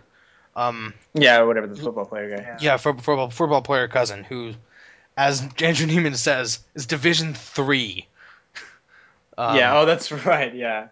he just like scoffs basically. Yeah. Yeah. So I like the idea of let's have a, um and this is in contrast to a movie I'm sure TJ is about to talk about. Let's have a protagonist that is really great at something and not have any applause at whatsoever. Yeah. Like have have his have his whole environment be really alienating. yeah. And that in turn kind of turns him and turns him into a jerk. Yeah. And I and I really bought that. Yeah. I'm just trying to imagine uh, Stephen Hawking drum, and that's terrible. oh my. Um. anyway. Sorry. Um. We'll we'll get to that one later. Yeah. I do want to discuss a couple little things, but I want to see if TJ has Go something to say first. Yeah, yeah, yeah. Because because Oh, I mean, uh, I, I, I think I've said my, my big piece on Whiplash is just, I mean, I'm a big fan. I, I think technically it's a great film. It's like a, it's like a heart attack. It's like, it just, con- I I think Robbie sort of hit the nail on the head, and the big moment he's referring to does throw a cymbal at you. And I feel like the end of the movie is that, like, there's a big twist at the end. Yeah. Like, oh, what a fucker. And then, like, as that scene plays out, it's like, when is this movie going to end? It's had three endings now but it earns it with, with the actual end uh, Yeah. Mm. is the best place to end it. Yeah, so it's sort of just- like a great. yeah.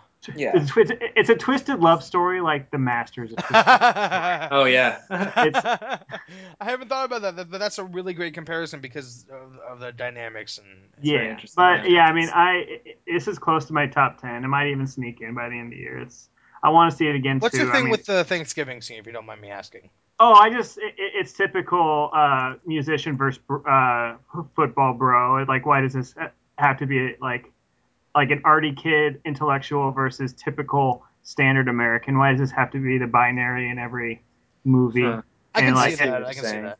Like it, For me, it, it said enough about his about his character that it was the only scene in the movie that felt familiar, ah in which a All lot right. of the a lot of the rest of the movie felt really unique. yeah and really energetic. And it slows down for a moment. I like when a movie like this slows down, but it slowed down, and it I didn't feel like there was. I mean, I like your interpretation of it, but as I watched it, I'm like, why is this scene in this movie? Let's just move on. I want to see more cymbals. And yeah yeah yeah. M- maybe it wasn't entirely necessary, but I kind of liked that peek into Oh, yeah. his, into his life. And apparently, there was a similar scene involved. Uh, uh, I mean, this is behind the scenes shit, but I read some interview uh, with J.K. with J.K. Simmons, and he said there was a similar scene with his character in his home. Um, but and, and it showed some pictures of him in school or something like that, and informed more about his character. But they ultimately ultimately left it out because they wanted to keep it more from Andrew's point of view right. or Miles Teller's point of view, and I, and I agree with that. Um, Mhm. I, I want to see about that final scene. I, I don't. I'm not. I don't want to spoil it because I'm not sure. I mean, this is a music film. Where where, where do you think it's going? Like, uh, th- that might be the one conventional thing that that it ends in. it's pretty much the end Let's of. just say it ends. It ends with a performance. Like, it's pretty much the end of Drumline. yeah, the other great uh, masterpiece about about drumming. Um, the thing is, like, by that point, the the relationship between the two characters have changed through Oh yeah, and it certain changes certain within the scene.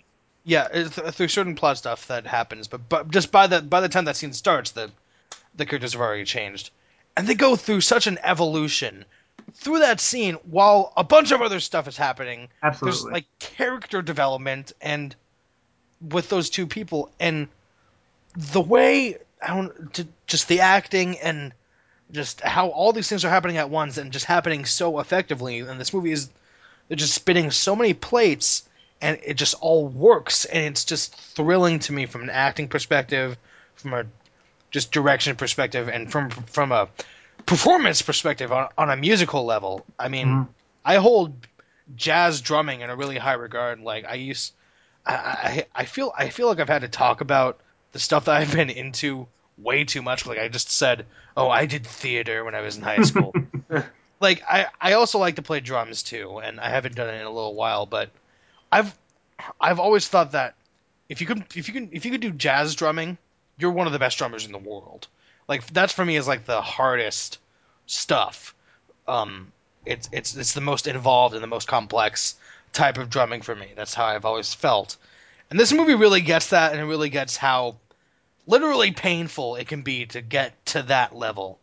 Mhm. You know, Mm. just as painful as any like wrestling or boxing film.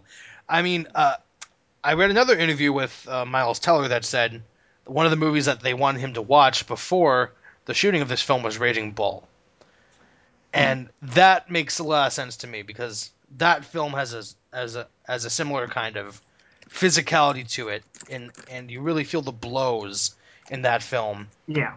and Yeah. it's like that it's like that in this film, but for drumming. Yeah. Anyways, Um, I really yeah. love this movie. I think it's really great. Everyone see it. Yeah. Um, yeah, the, the ending was a, a big deal to me too because I there were so many moments where I feel like it could have ended, and Mhm. uh, there were moments where I was fearing it would end because I was like, oh Yeah. gosh, like if they end it here, it's going to be such a you know Typical. such a like yeah typical and just like disappointingly weak and like uh, kind of like safe. you know yeah safe and just like I don't know un, just unfitting ending.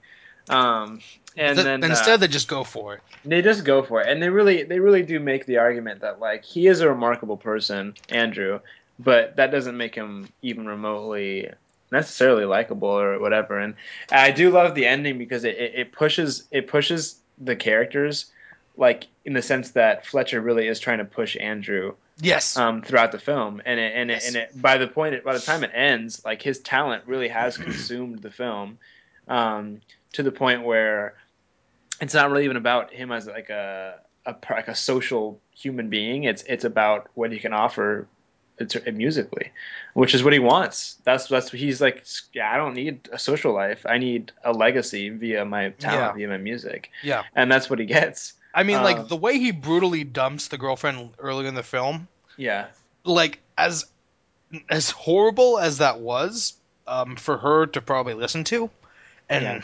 As much of an asshole as he was, he presents a logic that you really can't argue with. Like, yeah. I mean, like, you, you know, it's, being it's that like if you stay with then- me, then you'll get then you'll get resentments before because I'll be focusing only focusing on my drumming, and then I'll have resentments for you because you only want to keep me from my drumming, and it's just better if we don't do this. Um, like that logic makes sense. He communicates it in maybe the worst possible way. Yeah. Um, uh, because he doesn't want he doesn't want to be one of you people at community college. Doesn't know what he wants to do with your life. Be gone. That's basically what that scene is. Like, Yeah. like his logic is, if I don't get with you, I'm not going to become Buddy Rich. Okay, so fuck off. Yep. Yeah. Yeah, this yeah this is kind of uh, kind of an edgy movie. It's an edgy movie in a, in a lot of different senses of the word. It's Yeah. edgy as far as the mo- its mood goes. It's on edge a lot. That's what I meant to say. You know, yeah. and I really So- love it. It's one of my favorite movies of the year. Yeah. I agree. I'm very positive on it. Yes. Anyway, uh, And- are we are we good on this one? Yeah. Now we guys let's do try to do the rest of these reviews in five minutes or less. I Yeah. 100% agree with that. Yeah. Night Nightcrawler is what we have next. Um, Yes. So let's That- well, let's that was talk in- about it. Yeah, that's been in theaters for almost a month. It came out on October 31st, and we're taping this on November 30th. So it's been out for almost a month. So Hmm. Most most people have seen it if they wanted to by now. But yeah, I really dig it. It's yet Yes. another yet another really good movie. Yeah, I was quite fond of it as well. Um, TJ, what, what did you think? Oh yeah, I mean, it's a it's a great look at sort of the. Uh, so so whenever I said uh, whenever I said Boxtrolls was sort of a uh, anti-Randian movie, I think uh, this, this movie certainly qualifies. Um, as a sort of how the I is supreme, sort of is Yeah. a fucked up idea in a lot of ways. So, and I think that the movie works and doesn't feel too heavy-handed for several reasons. First, uh, a, a great first-time director, Yeah, um, and go uh, Gilroy. working from a good screenplay with really good performance by Rene Russo and a transformative performance. Um, Gyllenhaal. uh, Oh yeah. and a, and a transformative performance by Jake Gyllenhaal, who's just who's just fantastic here. He's had Yeah. such a good run. He's the best part of Prisoners. He's Yeah. The best. He's He's, re- he's really great in um End of Watch. Uh-huh. Really great in enemy too. oh yeah yeah. I mean he, he he's infinitely watchable in Enemy. He, he he's just reached the point of his career where sort of like Matthew McConaughey did a couple years ago. I said this in our Dallas Buyers review last year, where he sort of become the guy where he's in a movie like oh I want to see it because I want to see what what, Yeah, what yeah, yeah, McConaughey's totally. doing lately. Yeah, right. he's so consistent now. And I feel like Gyllenhaal's in that era. And if you guys have seen photos of his next movie, the guy is just bulked Oh, up. buff. Yeah. It's, uh, Holy what is it called? Crap, it's, Southpaw or it's something? scary. Yeah, Southpaw. Yeah. And Yeah. he's so in Night Nightcrawler. He's so skinny. He's uh, he, Yeah. he, Yeah. he's called himself a coyote. Like he tried to get skinny to look like a coyote. and his Uh, eyes are just like they feel like they're trying they're trying to exit his skull. They're so bulging out. Yeah, and he's like never blinking. It's just so insanely like creepy, hilarious, dark, and you can't stop watching. And it Yeah. he, he he does take the movie through all of its beats. He, he he's that big, he's that important, he's, he's that impressive here. Mm. And I I mean I, I I don't even know what else to say. I mean, uh, the, the reason this movie works is because Jake Gyllenhaal makes it work. It would have worked anyway, but a reason it works so well is ju- if, if you put another actor in there who's not as dedicated, it's a good movie. It's an okay movie, but it's a really good movie because of the virtuoso performance by an increasingly improving actor. Mm-hmm. One of the one of the more interesting ones we have in Hollywood nowadays. What I love about this movie, maybe more than I don't want to say anything else, but it's one of my favorite parts about it, is the creation of a completely amoral character. Because there aren't a lot of movies that try to go there, especially not a lot of mainstream films. The only movie I could think of from the past ten years or so that really tries to make a character that, like I said, is completely amoral, um, doesn't is mostly just concerned with himself, almost entirely just concerned with himself and getting himself ahead, is um, L'Enfant, directed by the Dardenne brothers, who I seem to bring up every single week. Um, I thought of that film, One Nightcrawler. They're not the same character; they're very different characters, but uh, they both uh, the the lead in that film and the lead in this film. Um, but they both share that that that core of I'm going to do I'm going to do what I can to get ahead or to or just what I'm feeling at the moment that feels right that feels like it, it'd be good for me even if that involves putting me in danger putting a, anyone in danger and possibly possibly leave, leaving people dead. That's really really where this movie ends up. I'd feel like if I have a complaint, it's that the third act could use a little bit more tidying up because it has a really great climax, Oh yeah, and then it, and then a really terrific moment with between him and Rene Russo, where you know she's really decayed morally, and she's kind of okay with that, and she's kind of cool with that space, and that's a really unsettling place for a mainstream film to go. But then it Mhm. goes on for like five more minutes, and it's like, um, okay, it could have just ended right there, and it would have been good. But it's that's nitpicky. Otherwise, very very good film. Hmm. Uh, Yeah. Danny, what about you? I, I, I want to let everyone talk. You know. No, it's okay. I, I was very positive on it. I, I do have to accept the issue of it being satire and it, and and like it having a point to make and and as much as I, I love like satire, I do have to admit that it, it kind of sacrifices some like character depth for that. Yeah, Like yeah. You know, It is um, kind of a one note character, but it's so Yeah. uh, it's it's a note that I it's really a great love. note. yeah. yeah, yeah. I mean, like I, I, I- I kind of like realized pretty early on like what the issues would be with it, like with the film. But once I accepted them, I was just totally like just totally into it though. You know. Yeah, Um, and uh, it, it's one of it's one of those things like I don't know. It, it really commits to what it what it wants what it wants to do and what it wants to say, and I think it really succeeds in that level. There's a couple. There's a scene that I really loved when they're in the uh, news. I don't know studio or whatever, and um, the the um, anchors or, or whatever are talking about. They're narrating Jake Gyllenhaal's character's footage of like a crime, and uh, and then Rene Russo's character really wants them to like appeal to the audience, uh, the demo, you know, the demographic watching the news. So she kind of goes just like, oh, you know, like she's talking in the earpiece, and she she said it's like just talking to the anchors as they're speaking, like coaching them, and goes like, you know, say there's he's still out there, like the killer is still out there, whatever, like or you know, like all all this drum stuff, up to like drum up fear and stuff like that. yeah, like I love how they just they get they really break down like what is it that makes like that drives like the modern news story and like you know the whole like appealing to middle class white people and making it feel like it's them who's who are being attacked. Just all that satire was just a lot of fun. Um, and that scene was really, really, really well directed. Like honestly, one of my favorite scenes of the year. Um, so anyway, that and and yeah, just Jake Gyllenhaal was absolutely incredible. I- I'm very positive on the film, despite the kind of like issues that come inherent with like such a yeah. um, you know such a directly like, Heavy-handed, situ- maybe. Yeah, yeah, sure. I mean, but but honestly, it was it was so yeah, great, like it's a little bit being that. obvious what it's about. Yeah, um, but I don't mind. I don't mind what it's about. You know. Um, yeah, I mean, this isn't one of my favorite favorite movies of the year. You know, because it's not. It it is uh, really one track minded in the same way that Jake Gyllenhaal is. Uh, Mhm. Jake Yeah. Gyllenhaal's character, um, and it, it it serves a nice. It, it has a really nice role to play, and I really I really love that. Um, it's not. It's definitely not top ten for me. For me, you know. Mhm. If you know if you know what I'm saying. I know what you mean. Yeah, Yeah. But Anyway. regardless, still dug it quite a bit. People should Mhm. see, it, especially if they missed it. Maybe um, they should rent it when it comes out.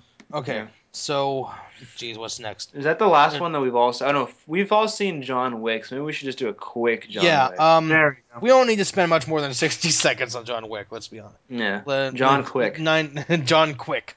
Um, Do not kill Keanu Reeves' dog, or he will come after you. yeah, no one warned me of the dog peril in this film. That's I found that I found that to be really uh, neglectful of you guys. Sorry. That's why you gotta go to does the dog does the dog die.com. Um, but yeah, th- this is a pretty, you know, It's a li- li- like everyone's been saying, it's a it's a great action movie. It's uh, not throwbacky the way the guest is. Um, and it's not how do I say it?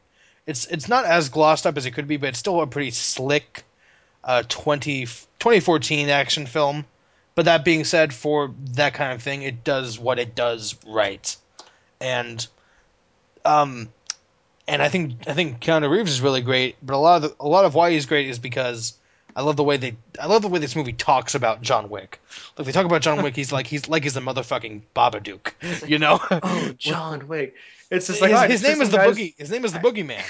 Yeah. They call him the boogeyman in the film, and they No, talk I- about him like that. I love when Theon Greyjoy is like, uh, he's just like, "Why? I just took his car and like killed his dog," and then like, like, no, like No. you didn't just take anyone's car. That's John Wick. It's like I you almost the feel like, Font of the subtitles in those Russian scenes. yeah, Yeah. it's just it's such an unapologetically silly movie, and that really, Oh yeah, I love that. You know, oh, yeah. It, it- it's connective tissue between very well done action set pieces. So that tells you, in of itself, it's not aiming low. It wants to do really good action set pieces. Yeah. but it also develops like a it develops a mythology that's Yeah. in, that that helps make the, that connective tissue more interesting than it could have been and those action set pieces are very diverse which i think sometimes you watch an action movie and every action beat is very similar throughout but this one they're like all right let's do let's have a little bit of a different one right here uh, like like the sets they're very colorful they're very dynamic and they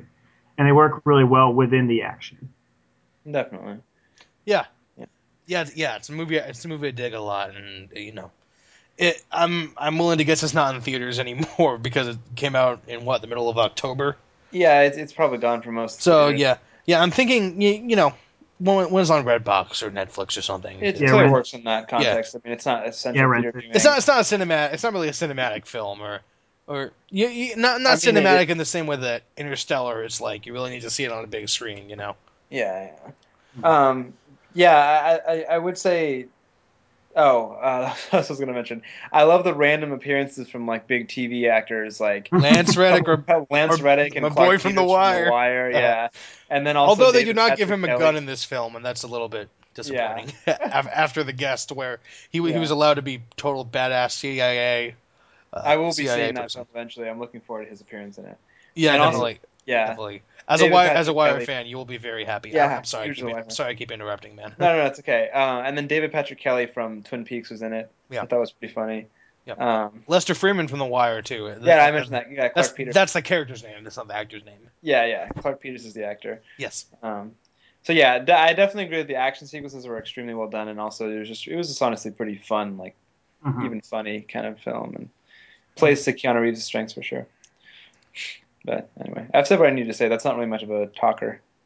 Um, No, yeah. So I guess I guess next, should we skip listening up, listen up, Philip, or and I'm gonna see that one for sure. So we Yeah, let's yeah, shelve. Listen up, Philip, for, uh, for next podcast. Yeah. And shelve. and it's on podcast- VO. Yeah, and, and it's on VOD, so Yeah. you can so y- it'll be on there for a while. So it's not like a limited theatrical release where you only have a certain amount of time to see it. Like, Yeah. you can wait a little bit to hear what we think about it. You can go see it.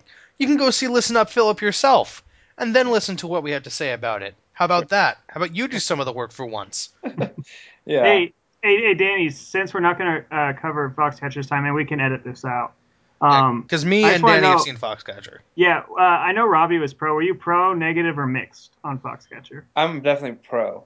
Okay, I mean, yeah, Um, I'm very. It's pro, not too. it's not perfect, but um, I just can't wait to it- see it. I'm, it's pretty I, I, great. like yeah. I, am If I was to surveying give- opinions. Yeah.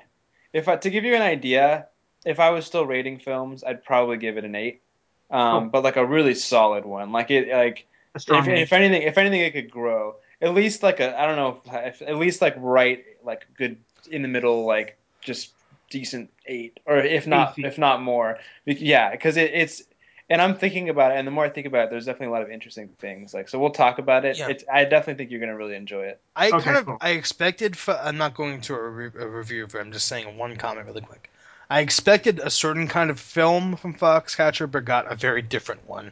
I got the kind of I expected the kind of film that a comedic actor would do, like the kind of dramatic film a comedic actor would do, like Steve Carell, um, or that a big celebrity would do, that or, or you know an actor that's been in some comedies and some romances and some action films like Channing Tatum. Uh, the kind of dramatic film that they would do, and I know what you mean. Like, it, it would follow it would follow the beats of that kind of movie, but it was like a men, women, and doesn't. children kind of thing, where it's like, look at me, I can act sad, you know. Yeah, But exactly. it's, but it's not that. Yeah. It's not I that. It's not that at all. I Yeah. hear that uh, some people have described his performance as Michael Scott, but put into the real world, so he's very scary. that's Uh, really that's, interesting. Um, I don't know that's, if I would- that's interesting. Yeah, I don't know if I Because Michael Scott is, I mean, I haven't, I'm not an office aficionado, but he's a sociopath. He's sort of, Yeah, yeah, you can give him that. But the thing is, like, uh, well, we're getting so much into Foxcatcher here. I'm sorry. He's- That's my he- okay. It's not a showy movie. It's not a showy role. yeah. And I like Capote and I like I- Moneyball, so I'm for sure gonna. Say I haven't- Is I wasn't- your first Bennett Miller film, Robbie?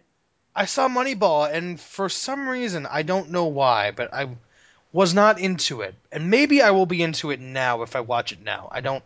Maybe I expected a certain kind of baseball movie that I wasn't trying to be. Who knows? But Hmm. I, I there's there's there were some problems I had with that movie, and maybe Mhm. maybe a rewatch would be um, beneficial for me. But To be honest, I see. really liked it, but I do need to rewatch it. So yeah, as well. I'm interested. I'm definitely interested in rewatching it now that I really like this movie, and I feel like, you know, Bennett Miller won the Cannes F- Director Prize, and that was really surprising for me because not a lot of the big winners were well, except for Julianne Moore. Not a lot of the big winners were from like the more mainstreamy American films.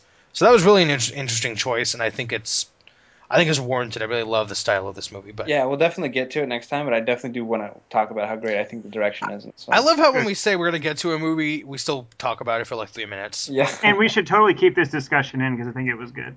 Uh, but Yeah. yes, uh, we, we will be reviewing two movies that we are fans of in our next podcast. Listen up, Philip and Foxcatcher, which may be in our January one because I live in butt fucking Egypt. Okay, All right. I like so to do at least. I, I I like to do at least one in December before.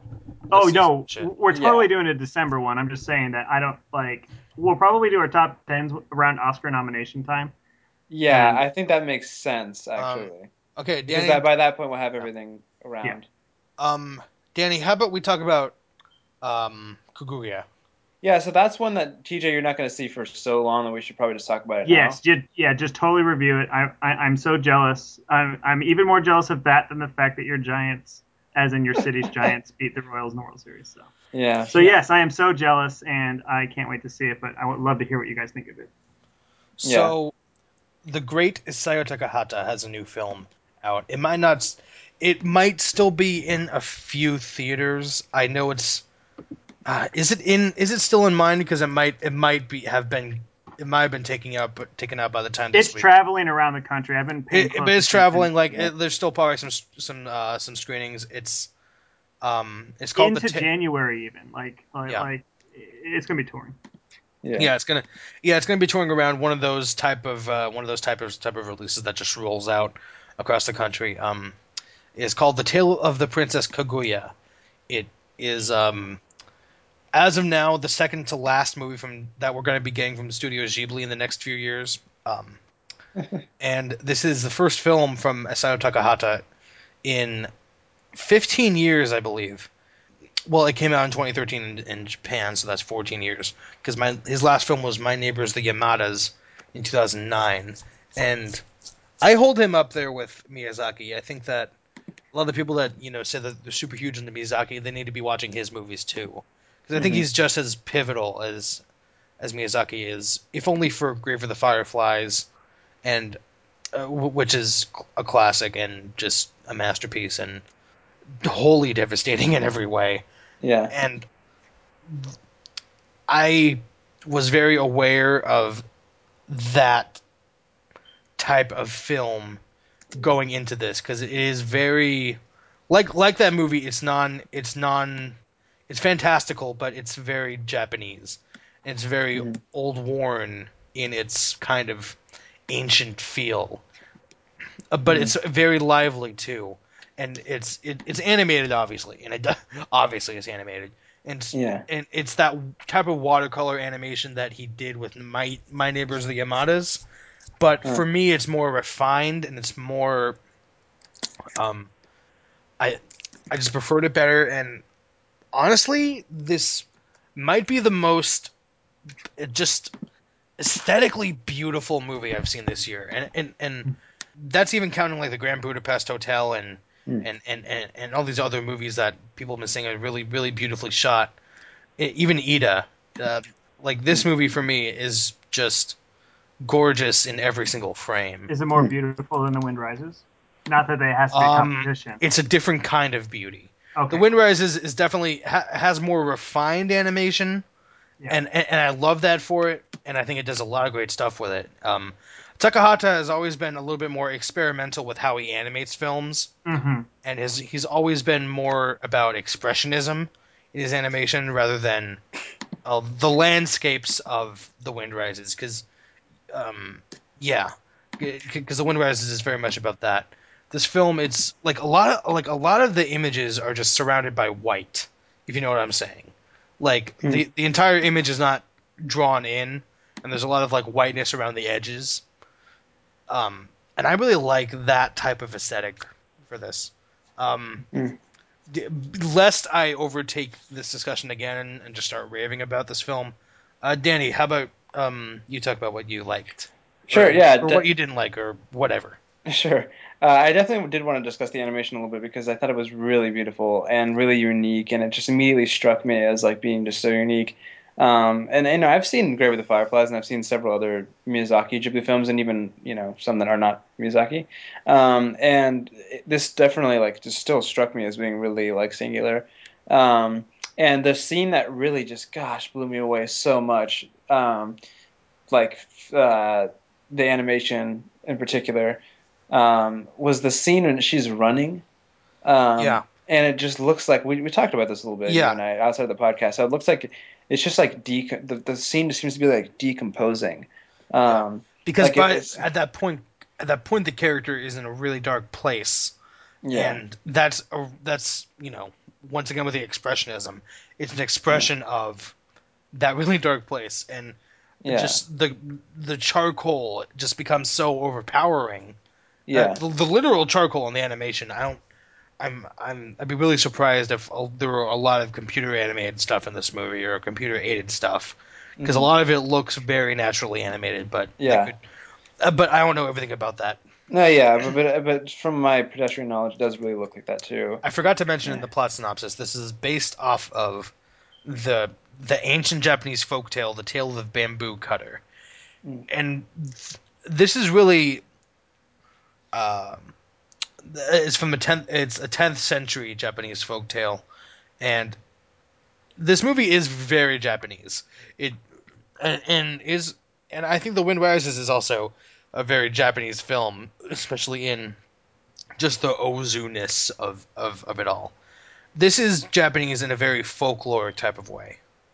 hmm Yeah, it's funny you mentioned Ozu because I, I watched this the day after I watched Late Spring, um, and I I noted a lot of similarities thematically and narratively. Yeah, in the sense of like you know the female character protagonist excuse me being kind of like happy with her situation and then her elders like impose their own version of happiness onto her and then that makes her unhappy um Yeah. you know and and i honestly um I wasn't sure. Like, I kind of like forgot I was watching a Takahata film and not a Miyazaki film when I was watching Really? this film because I expected, like, not literally, but like, I mean, in the sense that I expected a different ending. I think, like, I was like, I was taken aback by how sad the ending was yeah. because it's, I was like, oh, that's right. This is the guy who did Give the to Fireflies, not Yeah. you know, I Never Told You. it's a little bit deceptive in how it starts because it starts in a very innocent fairy tale type of way, Yeah, or not fairy tale, but just like an old folk tale, you know. yeah, yeah. Um, and and it, it follows the logic of folk tale a lot of the time, in the sense that magical shit just comes in out of nowhere, Mhm. um, and not when you expect it. Because a lot of the, a lot of this movie is very grounded. Actually, a lot of this movie really is just about about the people and about the reactions. You almost forget that this this is about a, a little girl that came from a, bam, a bamboo stalk. That's literally how the movie starts.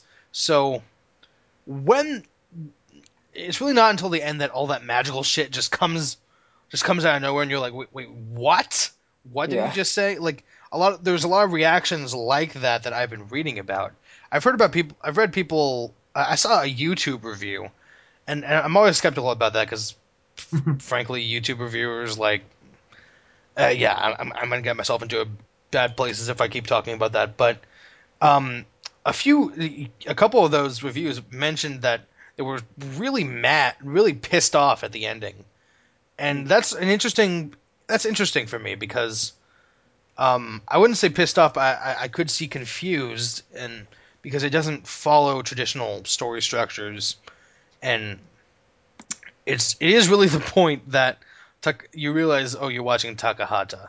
And he's m- more willing to really he's he's more willing to put his audience through a grinder or or not through a grinder. That sounds fucking weird. Like an emotional grind. an emotion yeah yeah yeah. He's Mixed metaphor. yeah he's willing to put his audience through a little bit more than i don't want to say more than miyazaki would do because miyazaki could go into to, into darker places as well but just in a different way you know? And li- like i said it's uh, for me this i think this is a really beautiful and just really amazing film about and it's not not even just for its craft and its beauty which i love but also in just its use of folktale or, or folklore rather. And uh, this is a movie about that for me and about uh, folklore's ability to illustrate really harsh and painful realities uh, but al- but also just illustrate the joy of living too.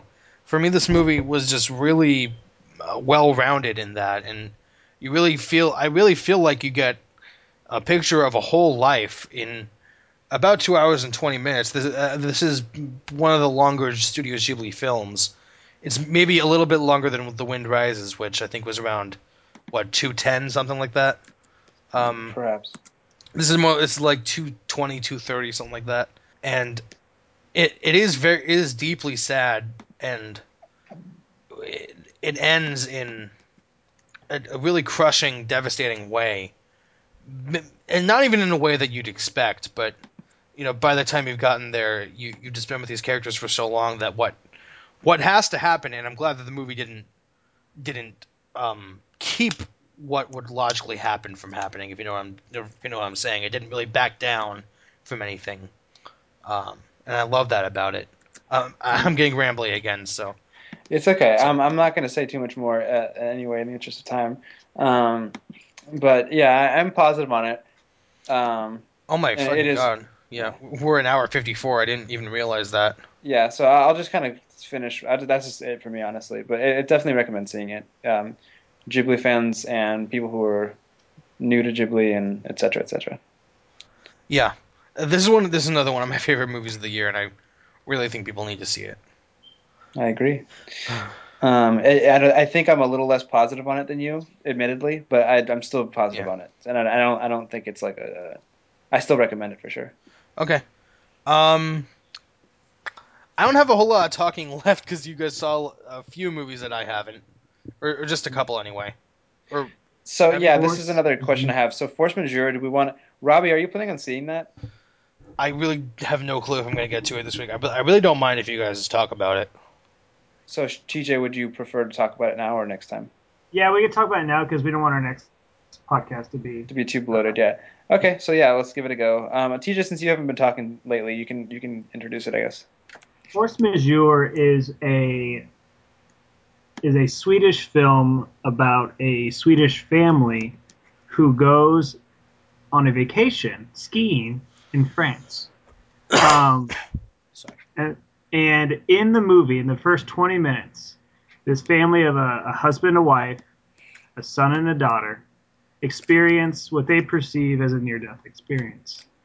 Um, the, the ski resort has this sort of uh, system where they create avalanches to, to put snow onto the the uh, what do you call them the ski The slope. Slopes. or- Slopes, yeah.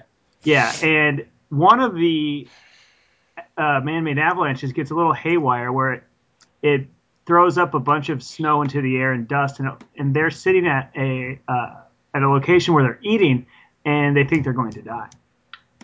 But the father, in a moment of hum, human fear, runs away from his family, while the mother protects the kids. And therein you have all the drama you need for a two-hour movie. Yeah. what happens after that? And this is what happens after that. The movie. Um, and it not only affects their family, it affects their friends who have Yeah. conversations with them. It affects everything around them. And it's sort of about the idea of human limitation. It's about what we are as humans. And yeah, there's a lot of philosophical musing, there's a lot of scenes of talking, but it's a very European style of, of cinema is sort of Mm. um, have a situation and then dissect it within like the, have the characters who usually are very highly educated dissect the situation uh, they're in. Um, I just think it's I really I thought that. I think it was very uh, this is very entertaining. It was very funny. The movie Yeah. is hilarious. Uncomfortably I had- funny. Yeah, I had no idea it was going to be funny. I was expecting something hyper serious. Sort of like when I watched Manakamana today. I thought that movie was just going to be like, in a ways, like Leviathan. But then you watch this old lady eat ice cream, and it's the most jo- for eight minutes, the most joyous thing you've ever seen ever. um, but in, in Force Majeure, if I'm saying it right, my French pronunciations are typically sure terrible. Um, but it's just, I was like, I was laughing, and we were the only two in the theater, and my wife and I were just that's cracking up. Like, Aw. there's a mountain of crying. I will say at some point, without spoiling too much. That is the Oh, most ridiculous right. Ah. moment and and just how loud it is and how forceful and over the top it's just that sounds like something I, re- I really dig. a mountain of yeah no i, I think you like a lot. Robbie.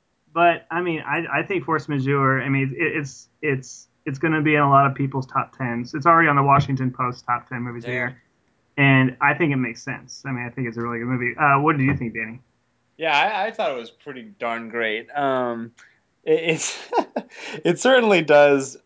Uh, I just explores like, you know, what what makes like um, a good man like what what Mhm. fulfilling the the roles within like a traditional marriage like you know what what this all, all those kinds of questions and i love the introduction of that guy from game of thrones um who uh it it adds a really interesting like contrast and also like it, just like you said showing how the drama affects the friends too and uh, I think the arc they took with that character was just really great. Um, and and the oh, you don't know who I'm talking about necessarily because you don't watch Game of Thrones. Um, Wait, no, I, I do watch Game of Thrones, but I'm trying to figure out who. You're, so Oh, is I, oh, I thought. So, I'm sorry. I, for some reason, I felt like you said you hadn't watched it. I have not um, seen season four. Oh, okay. Well, I apologize. Uh, it's uh, the guy who has the the, the red red hair. Um, yes. Who- Yeah, I'll, I'll post a, a little link. Um, And the amazing beard. Um, yeah, yeah, the amazing beard. I'm actually going to post a really fitting video that you'd be able to see what I'm talking about. Anyway, um, so um, I love that guy. Yeah. I, I posted a video of him of him sh- quote unquote sh- getting a shave, um, and uh, I- I'm not going to spoil what how much he actually shaves off his face. Um, just just Google it, his pit name, and you'll see what I'm talking about. Anyway, um, but yeah, He's not seems like saying his name because his last name is impronounceable. He got, Im- I've impronounceable. dancing around it. It's I don't want to screw it up, but just it, Kristofer Hiv Hivju. Hivju. Yeah, it's, Hivju. it's H I Hivju. V J U is his last name, and his first name is is K R I S T O F E R. The name of his character is almost more ridiculous. Tor uh, in in Game of Thrones. Tormund Giantsbane. Yeah, see, this is from this season, so that's why I haven't seen it. This is from uh, last Oh, that makes sense. Oh Okay. yeah, that is one of the newer characters. I forgot. Okay, but, that- but he also Sorry. looks like Christian Bale when he smiles. But um, Mm. oh, that's pretty funny. I never, On I his haven't seen him smiling on any of these photos, so I Oh, guess I am. Anyways, moving along. But anyway, yes. So, um, so so yeah, I don't know. The the ending I thought was was pretty awesome. Like I don't want to spoil it, but I just there are two Uh. endings, which confused me at first. oh, what was the ending? You're the first ending you're thinking of? On the top of the mountain, the sort of faux victory. Oh, that's right. And I really liked the parallel between, and I I don't know, you can tell me if you have a different interpretation, but I really like how in the beginning, when the avalanche comes, the screen goes completely white. Mhm, yeah, yeah, And, uh, and then that happens, uh, again when at the end, or near the end, um, when he goes off, you know, when they're in the snow and he keeps, and the kids stay there and all that.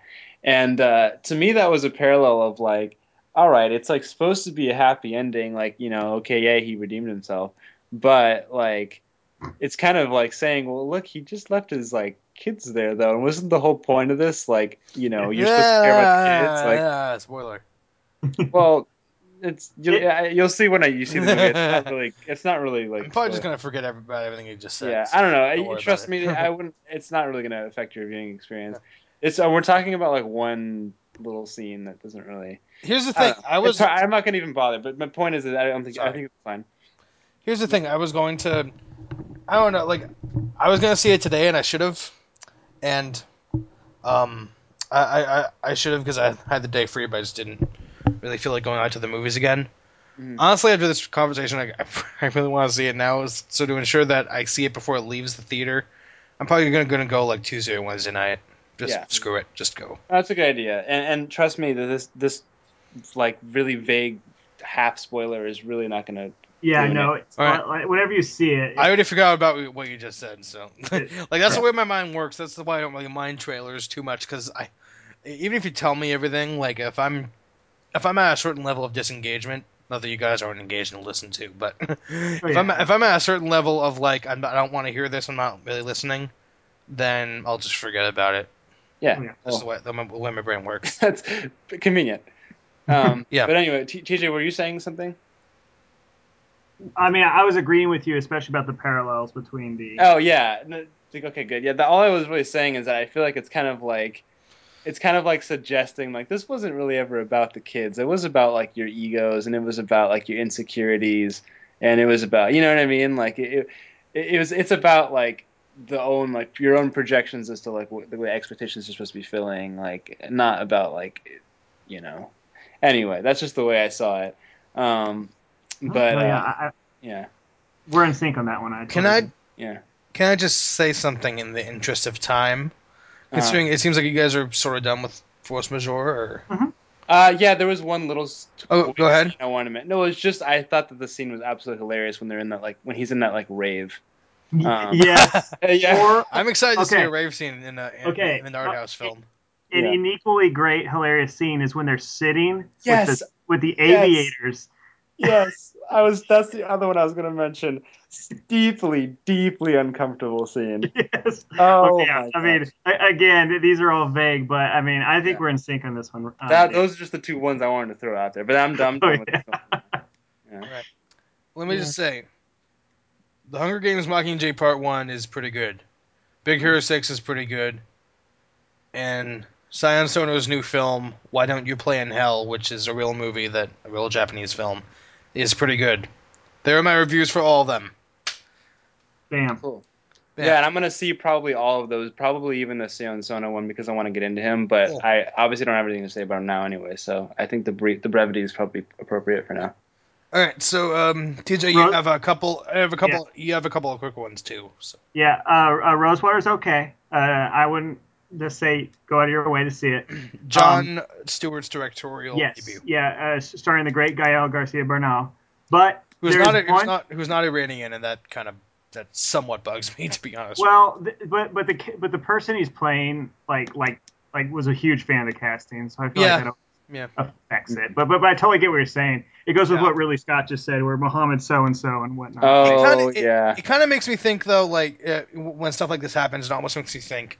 Well, Yeah. th- there's a lot of there's probably a lot of great Middle Eastern actors that oh that, yeah. that need the, need the work honestly, and this isn't this isn't really sold as a Gael Garcia Bernal movie. It's sold as you know Jon Stewart's directorial debut, and you know Gael doesn't oh, I see what you're saying. So it's different. Gael Garcia Bernal doesn't really yeah. open movies, so it's not like it, it- it's not like he it's not like they casted him oh because we need a star or anything. So I I- what But you're saying. maybe I don't know. That, that's a little that's a little thing. So But but maybe I'm part of the problem because like the fact that he starred in it was the reason I saw it. Essentially, like okay, like it can't be terrible because he's in it. Like Right. it was, it, like that was my Eh. thinking. I saw But- like l- l- like you you just saw Lukas Moodysson's new film We Are the Best. Yes. I saw his previous film a few years ago for a class called Mammoth. Oh, interesting. Um, uh, that had Gael Garcia starred, starred Gael Garcia Bernal and Michelle Oh, wow. Williams. And that that movie was all about globalization and its big effects on the world, and it's so head on and heavy handed, and I Oh. really couldn't stand it at all. So, yeah, e- e- even if Gael Garcia Bernal's in a movie, it can still potentially be bad. Oh no, I agree, but but but he's just an actor I, I always admire. Like like like hit, hit, No was a great movie. I don't know, like, Oh no, it's excellent. Yeah. yeah, yeah. But Oh, um, a- a- any two I haven't seen it yet, but I'd love to. But I will say the second half of Ro- the last 30 minutes of Rosewater is are very good, and there's even a transcendent moment involving a Leonard Cohen song. And Wow. I just asked myself, Stewart, why didn't you use this lighter touch, this more interesting like way of filming throughout the entire movie? Because it, it's all big issues for about an hour, and then like 40 Yeah. minutes uh, uh, of interesting, well done, Hmm. light, surprisingly light drama. And I just really appreciated Yeah. the end. But the movie is, is by the numbers. And Yeah. speaking of by the numbers, uh, uh, well, which is funny on many levels. Um, uh, um,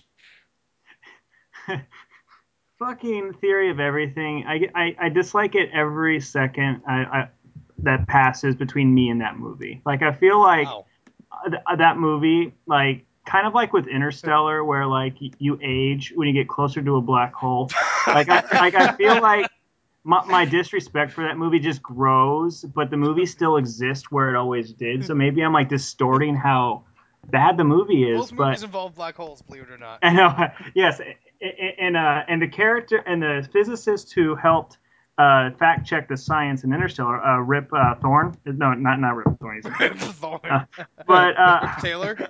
Kip Thorne. Oh man. I, I think well, it's the Kip physicist who did that is the person who sends the penthouse. Well, you guys haven't seen the movie. The scientific Uh, consultant or something like that. Yes, It's it- Kip Thorne, by the way. Yeah. Kip Thorne, thank you, is referenced in uh, with a with a sort of funny uh, penthouse uh, magazine trade uh, pl- side plot of the movie, and I just laughed because this has been such a weird year for math movies.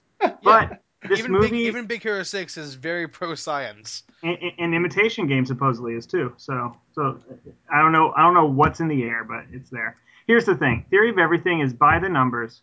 It's typical on every single level. It hits every Oscar contender uh, sweet spot that there is to hit in ways that is quite well made. It has very good performances by Eddie Redmayne and Felicity Jones. However, there's more affectation than actual performance, in my opinion, a little bit when it comes to a very, very, very um, Stephen Hawking, uh, like a great imitation of Stephen Hawking, but I don't feel like it's as nuanced as it could be.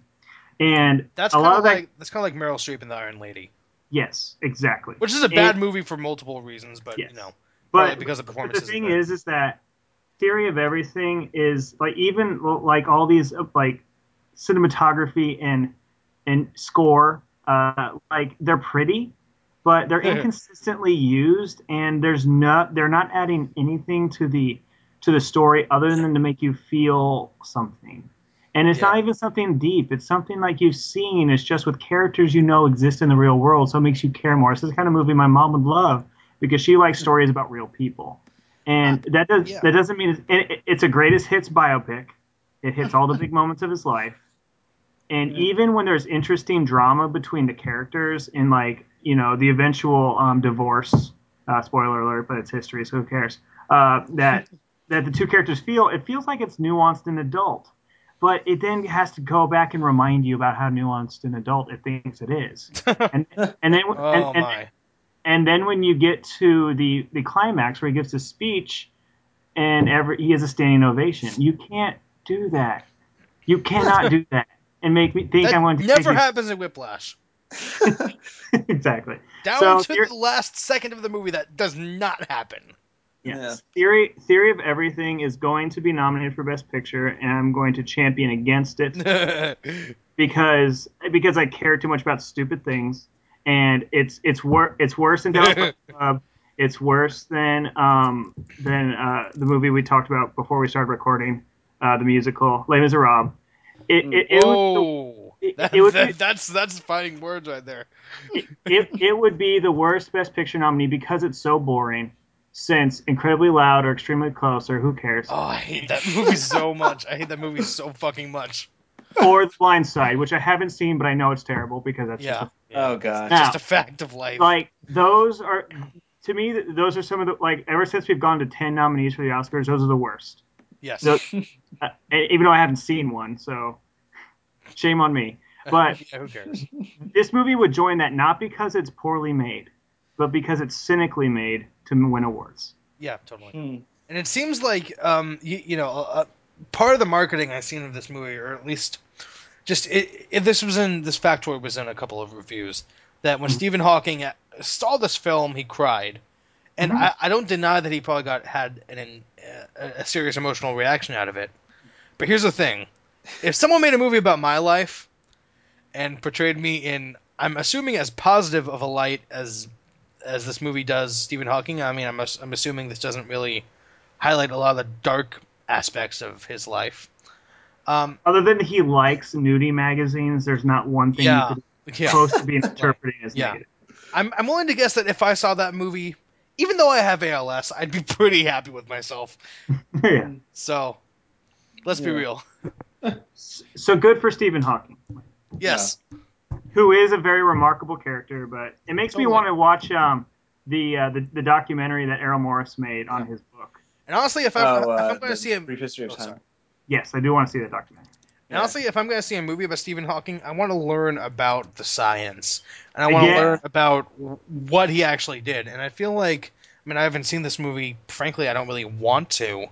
Um, it just seems like it reduces him to a symbol of overcoming um, uh, adversity or something like that. Mhm. And I'm I'm really I don't like biopics that do that. Like I was trying to, you you mentioned uh, you'd recommend this to your mom. I was trying to explain to my grandma why I didn't really want to see this movie. When she didn't really understand what I was saying, and I think she's definitely in the camp of you know, like I said, your mom that likes story, likes movies about real people, and likes you know triumphant and, and inspiring movies. And and and I get that. I get, I get that people want to feel that with movies. I had the same thing, but except I I, I want to see really dark and, and, and, and obscure shit. You know, I have that same type of hunger. That's what I want from a movie. Mhm. I don't really look to a movie to get inspired, especially by someone that did so many great scientific accomplishments that this movie probably doesn't tell you anything about. Instead of seeing this movie, I recommend a movie I have not seen, which I've, is is that documentary that, that, that, that Danny said, A Brief History of Time. Or if you want a great biopic that isn't just this trite, see The Wind Rises. Yeah. Totally. Oh, yeah. Anyways, so we're on 214. This seems to have gone longer than any of us would would have liked. Um, well, I mean, it, just because we have so much to talk well, about. yeah, we oh yeah, we have so much to talk about because we haven't. and they're all good movies except for Theory. So yeah. Um. Anyways, uh, does anyone have any DVD picks? Yes, Right uh. Pressburger. Uh, Powell and Pressburger are amazing. See The Life and Death of Colonel Blimp, see The Red Shoes, and see Black Narcissus. They're all necessary cinema. They're amazing. Jesus Christ. Okay. Um. uh, uh, Danny, do you have anything, or you just want to go?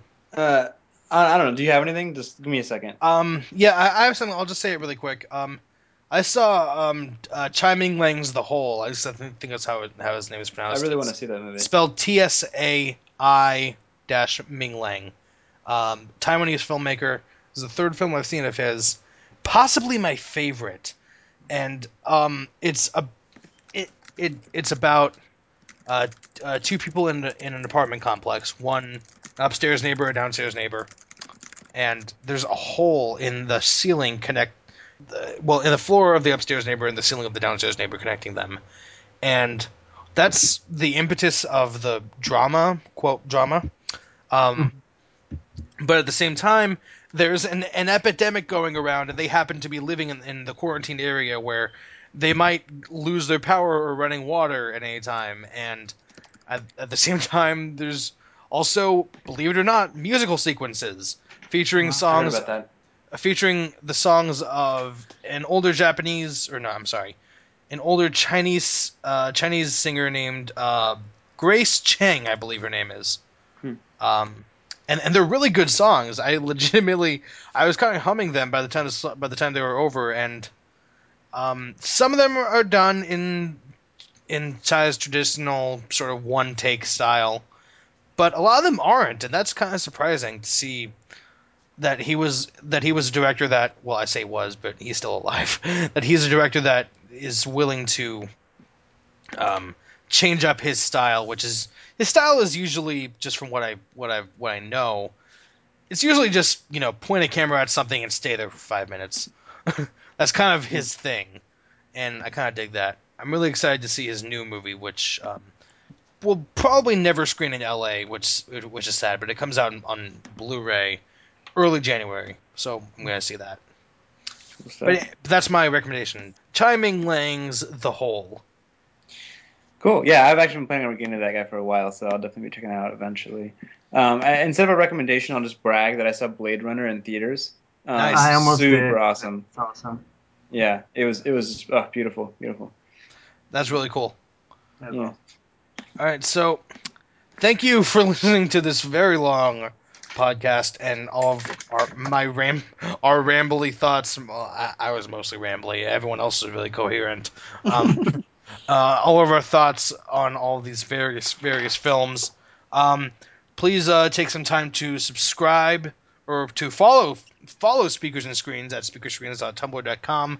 Spot, um, subscribe to us on iTunes if you if you dig that. Um, we're on Speakers Speakers Screens podcast. Speakers dash um, I'm sorry, Speakers slash slash Screens. Uh, be sure to subscribe and leave leave a good review too because that helps the placement of the podcast. Um, and cons- considering we're a monthly podcast, we don't really update as often as we should. But anyways, and enjoy all that good stuff. And uh, thank you for listening. Goodbye. Yay. Bye, everybody. It's